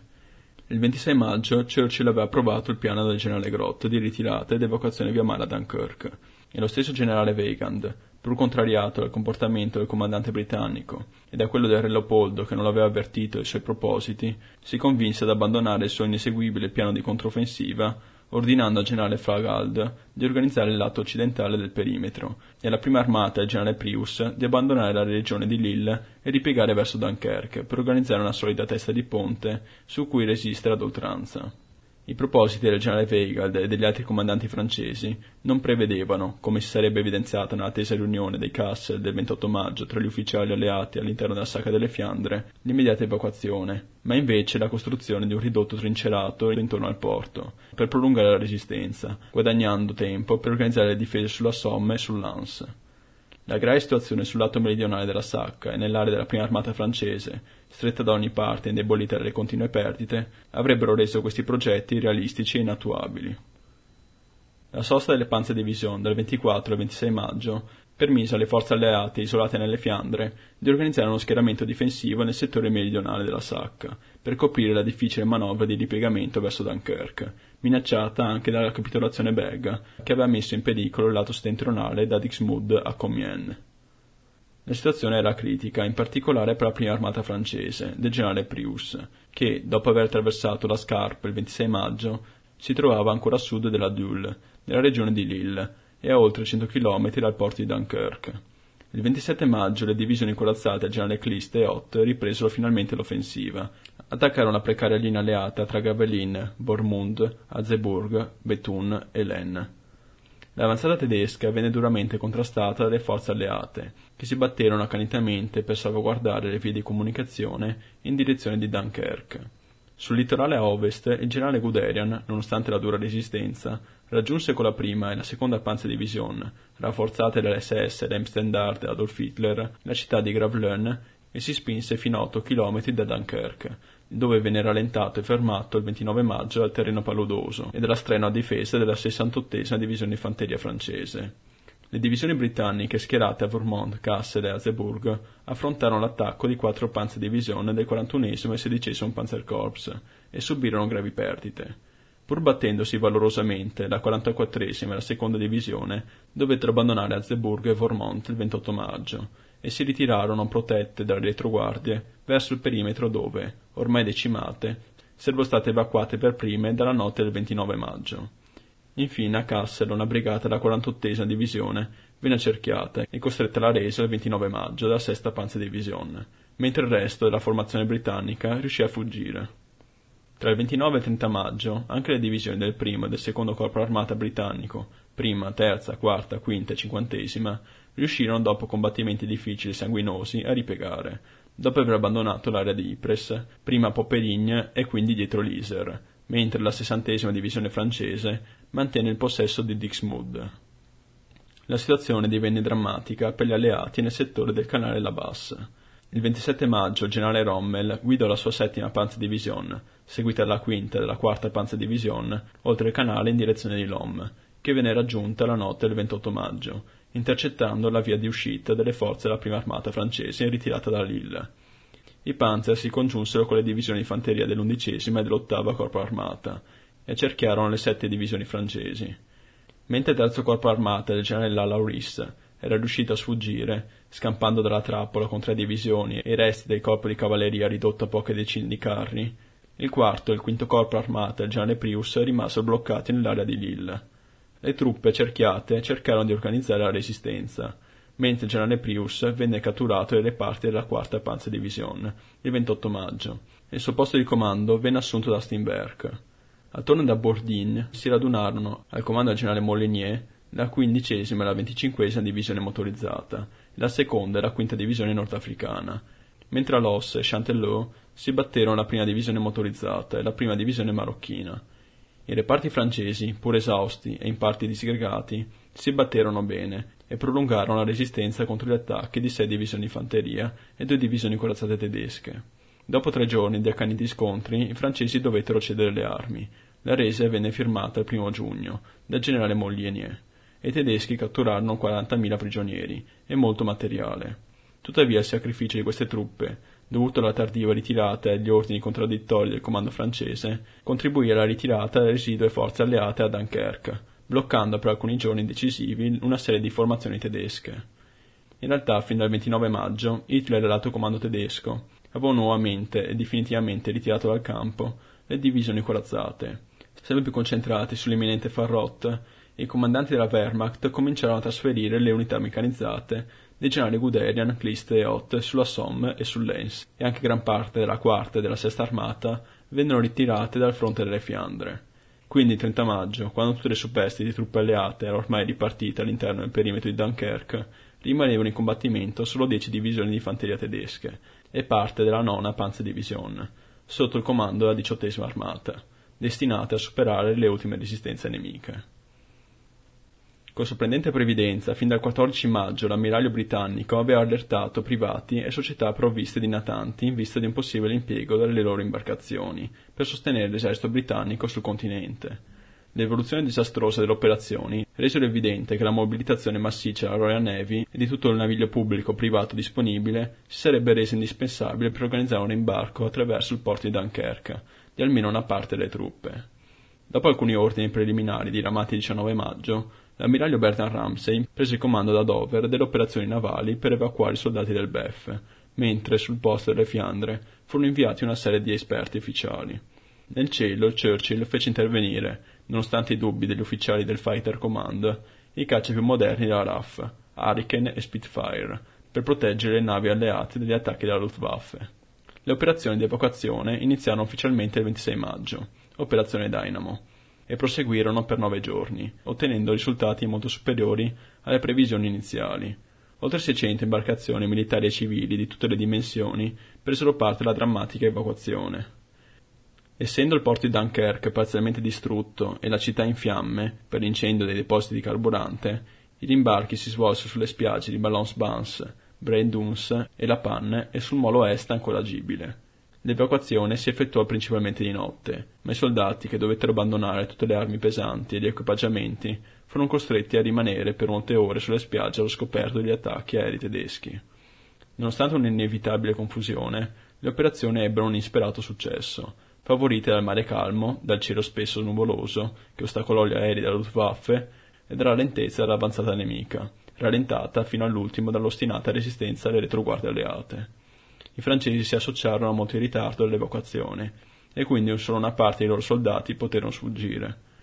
La Luftwaffe, nonostante le difficoltà meteorologiche, si impegnò a fondo e bersagliò spesso, con effetti disastrosi, le navi a largo e le truppe sulle spiagge vennero affondate oltre un terzo delle imbarcazioni impiegate, tra cui sei cacciatorpediniere, ma, a costo di pesanti perdite, le marine alleate riuscirono nella loro missione, sostenute dalla RAF che, pur perdendo molti caccia contro gli esperti piloti della Jadwaffe, riuscì a intralciare le missioni dei bombardieri tedeschi.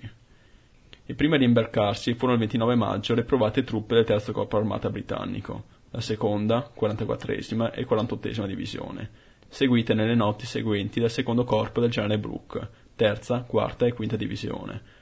Il generale Grotte abbandonò il perimetro di Dunkerque, secondo gli ordini di Churchill, il 31 maggio, sostituito dal generale Alexander, che rimase fino alla notte del 2 giugno, dopo l'imbarco anche degli ultimi reparti britannici. Mentre il generale Brashard e l'ammiraglio Abrial partirono il 1 giugno, per ultimi si rimbarcarono tra l'1 e il 3 giugno i soldati del primo corpo britannico, prima, cinquantesima e quarantaseiesima divisione, i reparti francesi superstiti del XVI Corpo Armata e del Corpo di Cavalleria.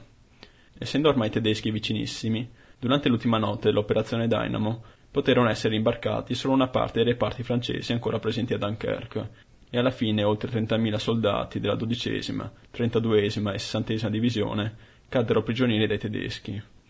Finalmente la mattina del 4 giugno le truppe della Wehrmacht entrarono nel porto, dove trovarono un'enorme quantità di armi, automezzi ed equipaggiamenti abbandonati, anche se la maggior parte dei soldati era riuscita a salvarsi sulle navi.